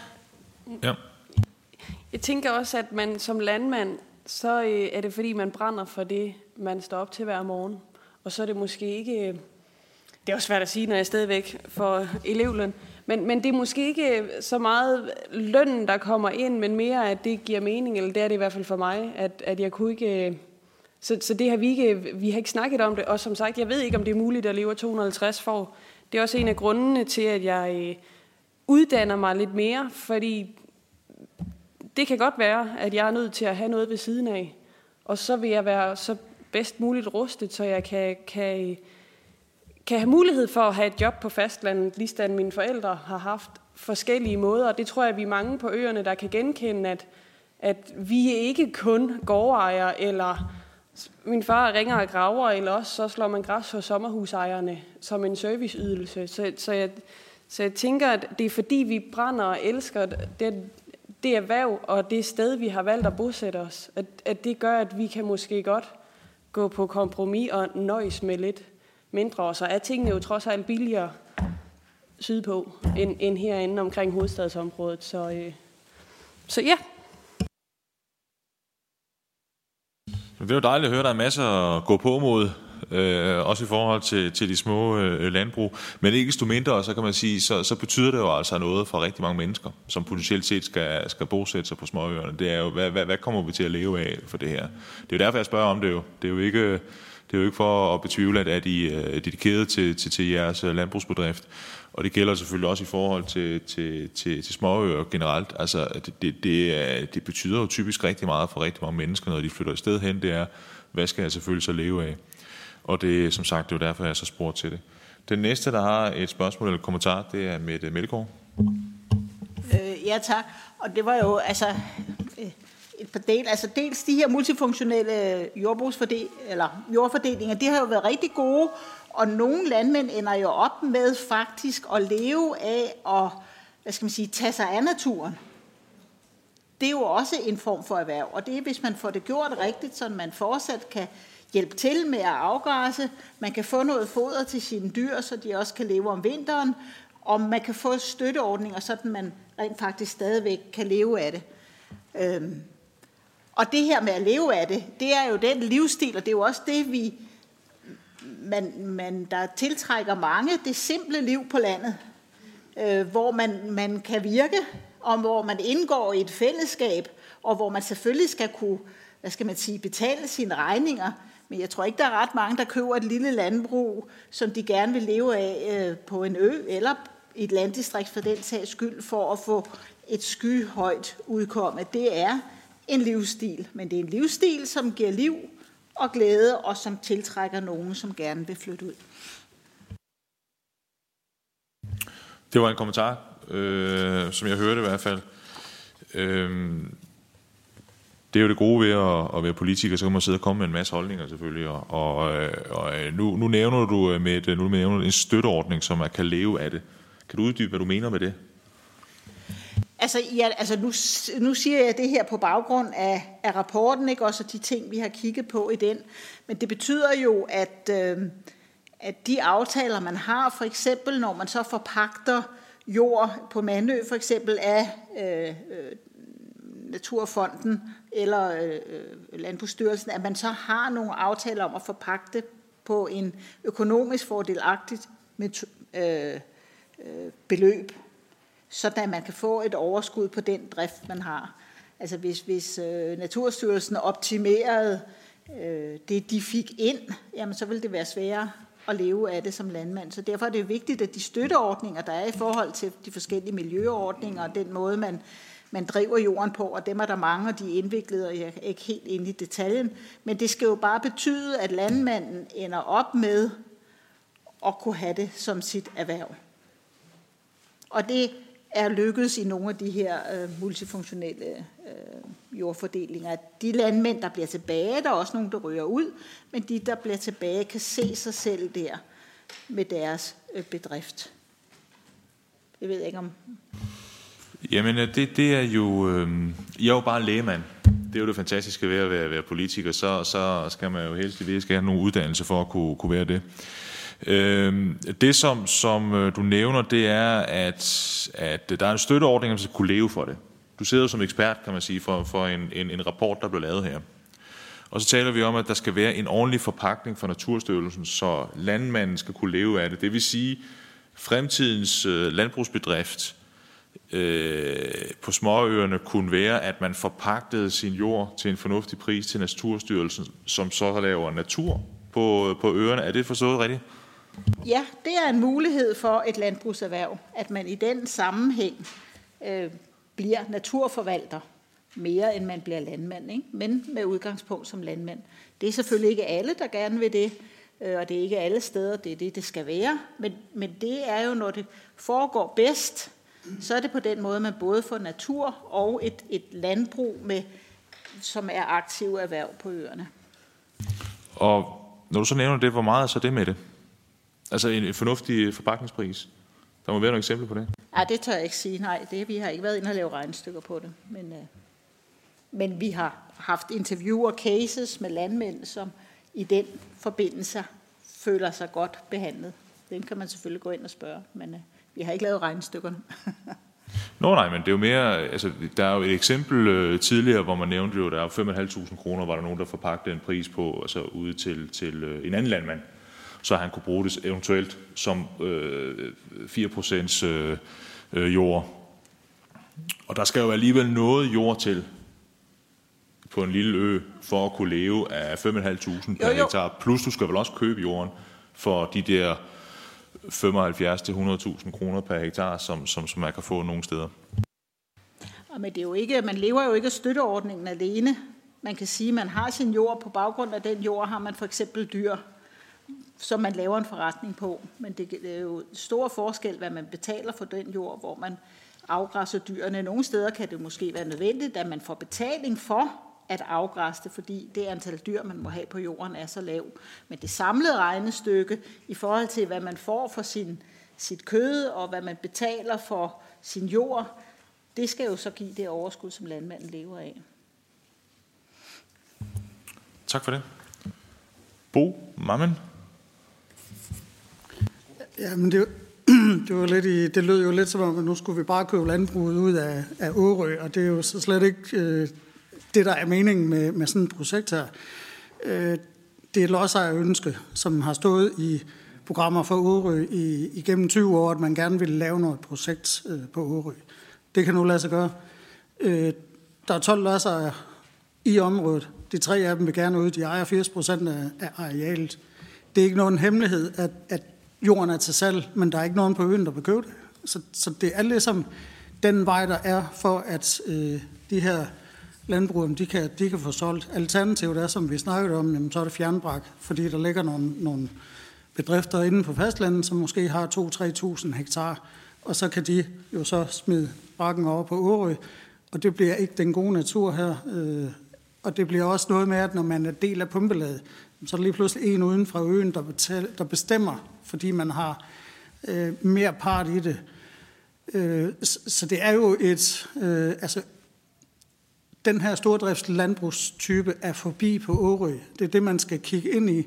Der er ikke noget, der hedder, at vi fortsætter som hidtil, fordi der er ikke nogen, der vil overtage landbrugsdriften derude. Og, og det, det er jo en kæmpe stor pædagogisk øh, opgave, også fordi der er nogen, der ønsker, at vi ikke skal forandre verden. Men, men det her, det er jo så bare en, en, et tilbud, og det er jo en total frivillighed, så, så man kommer jo bare og siger til, til øen, hvis, øh, hvis vi kan lave et projekt, så køber vi. Øh, og, og ja, så bliver der en anden form for landbrug. Det, det kon, konventionelle landbrug, det er, altså det, det er den vurdering, vi har lavet, at det, det er slut på Årø. Det kan godt være, at der er en lille, som, der er jo 200 hektar tilbage, når vi, når vi har gennemført projektet. Men, men der er ikke plads til, som, som det skal være i dag, fordi så, var, så havde andre købt projektet. Bare lige sådan en opklaring. Tak for det. Næste spørger, det er Susie Jessen fra Danmarksdemokraterne. Tak. Det kan godt være, det bliver lidt bredt, men det er til, til Flemming og Anne over ved, ved jer. Jeg vil lige sige tak for jeres oplæg, og det er så fantastisk at høre øh, den her generations øh, skift, der er i gang, og alle dine øh, store planer med, øh, med jeres landbrug. Jeg synes virkelig, det, det er dejligt, for det er jo noget af det, som vi gerne vil have på øerne. Så jeg spørger lige lidt bredt. Øh, altså, hvis I sådan skulle pege på den enkelstående største udfordring i forhold til at, at drive et landbrug som jeres på en ø, hvad er det så? Hvis man sådan skal pege på én ting, som man vil kunne gøre for at understøtte det her, fordi lige præcis jeres eksempel, vil jeg, synes jeg vil være så fantastisk, hvis det blev bredt mere ud. Jeg er gammel journalist, så jeg spørger lidt bredt. Jamen, det bliver jo nok, at der bliver øh, mangel på jord til det, vi vil, på grund af ordningerne. Jeg tror, det, vi tror, at vores største udfordring, det bliver, der på mangel på jord til de udfordringer, vi vil. Altså, for vi, ja, eller bliver øh, lave alle øh, forskellige ordninger. Så, så det ikke øh, bliver til gavn for de dyr. Og så igen, vores største udfordring, det er jo, at man ser ikke for som naturplejer. Det øh, kan ikke, det kan ikke bruge for. Jeg, igen, jeg har forpakket Skov- og Turstyrelsen jord, og de, der er kun to tråd på, og jeg må til nøds komfort på efter 1. september. Og hvis jeg ikke har haft amkøren, så har jeg ikke kunne, så jeg står en kæmpe skrivelse, hvis jeg ikke har haft amkøren, så har jeg ikke blevet taget i betragtning, hvis det kun er for. Og det er lidt ærgerligt, for jeg synes, at det, øh, der er brug for lammekø i Danmark også. Tak for det. Jeg har sådan et, et, et, et øh, spørgsmål til øh, Sybille Kyd. Der var mange gode, øh, spændende øh, eksempler, du nævnte også, og der var en af dem, som jeg nok lidt har brug for en lidt uddybning i forhold til. Det er sådan, du nævnte, der var en eller anden med en, altså, det kunne være, sagde du, øh, en fireårs øh, solnedgangsregel. På, på, på, kan du uddybe lidt, hvad, hvad, hvad det var, du, du, øh, du nævnte der? Altså hvad det, hvad det betyder, hvad det kunne være. Altså det vil sige, at der kommer en, der, der kan ligesom prøve sig frem i, bare som eksempel, i fire år, øh, Øh, og så kan personen så vælge, om, om, om man vil købe, øh, købe produktionen eller ej. Altså kan du uddybe det lidt? Hvad, hvad, hvad, hvad er det for noget? Ja, øh, det er man inden for EU's øh, landbrugsstøtte, der har man, etab- øh, har man det en ordning, man kalder etableringsstøtte, som skal hjælpe nye unge landmænd i gang, og det vil sige, at man under 40 år, så kan man få et økonomisk tilskud til øh, finansiering af en ny bedrift. Og der har man så etableret kriterierne ud fra øh, igen de lidt større specialiserede landbrug, som er i gang i aktiv landbrugsdrift. Og det, som jeg her talte om, det var at sige, at en del af de, den nye generation, der skal ind i landbruget, de kommer måske faktisk slet ikke fra et landbrug og har ikke en kapital med i ryggen til at kunne købe et stort aktivt landbrug, der er i gang. Så de starter ud med en mindre ejendom, og for sig så, kan man øh, sige, etableret lidt senere hen. Så derfor så kan det være, at de forpasser Øh, Øh, skødet, tinglysning af skødet må maks være fire år gammel. Så på det tidspunkt, hvor de måske er klar til at have fået etableret noget kapital til at kunne, kunne bygge en landbrugsproduktion op på stedet, så har de så forpasset muligheden for at få det her etableringstilskud. Tak for det.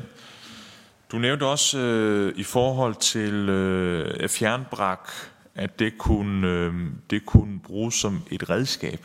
Altså, hvordan øh, til et redskab til, til, til hvad i sådan et, et, et et landbrugskontekst? Kan du uddybe det lidt? Øh, ja, det jeg sagde, det er, at som udgangspunkt er det jo positivt, at landbruget skal tage øh, areal ud af aktiv produktion, og det er det, man vil opnå med det her 4% naturkrav fra øh, EU-kommissionens side. Øh, EU-kommissionen øh, vil, det de gerne vil, det er at fremme grønne korridorer, sådan så der er et livsgrundlag for, kan man sige, nytteorganismer ude i, i landbruget. Og jeg taler så ikke om, at fjernbrak kan medvirke positivt. Det, jeg taler om, det er at sige, at man i, i Danmark, der er der en meget stor del af ejendommene, der er baseret på forpagtninger. Og det vil sige, at man fra Landbrugsstyrelsens side, når man har skulle øh, udmynde det her krav i Danmark, så har man så sagt, jamen, man kan ikke stille øh, man er fri til at lægge de her 4%, hvor man vil, og hvis man har forpagtet arealer, uanset at det er langt væk fra ens hovedbedrift, så vil øh, hele øh, areal, altså de 4%, kunne lægges på det her areal, der ligger fjernt væk. Dermed så leverer man, lever man ikke op til ånden og intentionen med EU-forordningen. Og det jeg så kom med en kommentar på, det var at sige, hvis man knyttede 4%-kravet op på ejendomsnumrene, så vil vi kunne forhindre, at man øh, opfylder det via fjernbrak. Og det er det, vi gerne vil undgå, og det er det, der er problemet ude på øerne, det er, at der er en mulighed for at opfylde det via fjernbrak. Og fra EU's side har man ikke forudset, det har ikke været deres hensigt, at det skulle opfyldes via fjernbrak. Det er, en, det er afledt af, at man fra ministeriets side i Danmark siger, jamen når man en ejendom er sammensat af jord, du ejer, og forpagtet jord, så betragter vi det som en samlet ejendom, og dermed har man ikke set sig i stand til at undgå, at man lavede som fjernbrak. Men jeg peger på, at faktisk kunne man have knyttet op på ejendomsnummerne, og så kunne man have undgået det. Og det vil vi foreslå, at I tager med til fødevareministeren og siger, jamen, introducere det her kriterie, fordi så, passer, så undgår vi, at øerne bliver offret på det her grundlag. Tak for det. Det var, tak for det. Det var rigtig spændende. Det næste sidste, jeg lige vil spørge dig om, Sybille, Sibylle, det, det er omkring øh, det her proportionalitets- øh, og tilpasning i forhold til de 50 km krav. Øhm, og det er, altså, hvad, hvad mener du med det? Der er sådan en afstandskrav, øh, altså 50 km afstandskrav. Hvor, altså, hvor, kan du uddybe det lidt? Øh, ja, men det er, at man har i bestræbelserne på for at forbedre muligheden for at, at, at etablere sig med staldørssalg, øh, og som jo handler om at kunne sælge lokale produkter, så har man lavet nogle tilpasninger af de generelle regler, men de er begrænset af, at øh, man så kun må sælge inden for en 50 km afstand. Og da jeg siger 50 km afstand, når man kigger på, hvordan øh, bosætningsstrukturen ser ud i Danmark, så vil der i mange tilfælde være mere end 50 km fra der, hvor du har produceret de her sådan, lokale produkter, til dem, der er den potentielle aftager, øh, de øh, skare. Så derfor så er de 50 km for kort en afstand, hvis, det er, at man, øh, hvis der skal være reelle muligheder i det. Så derfor vil vi gerne have, at man udfordrer det her sådan 50 km krav, sådan så det bedre afspejler øh, strukturforholdene i det danske landbrug og land. Tak for det. Er der nogen, øh, der har nogle spørgsmål i forhold til høringen her? Nogle kommentarer? For så vil jeg det nu, så på trods af, at det er 10 minutter før tid, så vil jeg da gerne sige øh, mange tak, for så er vi jo sådan set nået øh, ved vejs ende. Der har været rigtig mange øh, spændende øh, informationer. Der har været rigtig mange spændende synspunkter. Og der er ingen tvivl om, at vi har jo alle sammen øh, et fælles udfordring i forhold til, til de her små, øh, sårbare øh, samfund, som det jo er ude i, i småøerne. Derfor så vil jeg gerne på udvalgets vegne gerne sige stor tak for alle oplægsholdere. Og øh, jeg vil gerne sige tak for, at I gerne vil deltage og give input til øh, de her vigtige emner, må man nok sige. Og jeg vil gerne sige tak til Sammenslutningen for Danske Småøer for at bidrage til planlægningen af, af høringen. Mange tak for det. Og så vil jeg også gerne sige tak til alle jer, der har deltaget både som medlemmer, men også tilhører derude. Det var den der del med lidt under halv million mennesker, jeg talte om lige før. Tak til dem også. Og nogle af jer, som er kommet rigtig langvejs fra, fordi det er der jo ingen tvivl om, at, at øh, jeg kan forstå på det anhold, der, der går færgen fire gange om, om ugen, og, og andre steder, der går den øh, 20 gange om dagen. Så det er jo klart, det, er, det kan være svært for nogle af jer at komme øh, herind.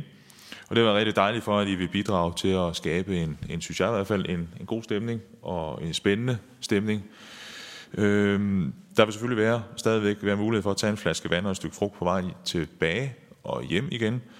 Og øh, så har vi til alle jer oplægsholdere, så har vi også købt en, kan jeg forstå på det, en lille, en lille forfriskning.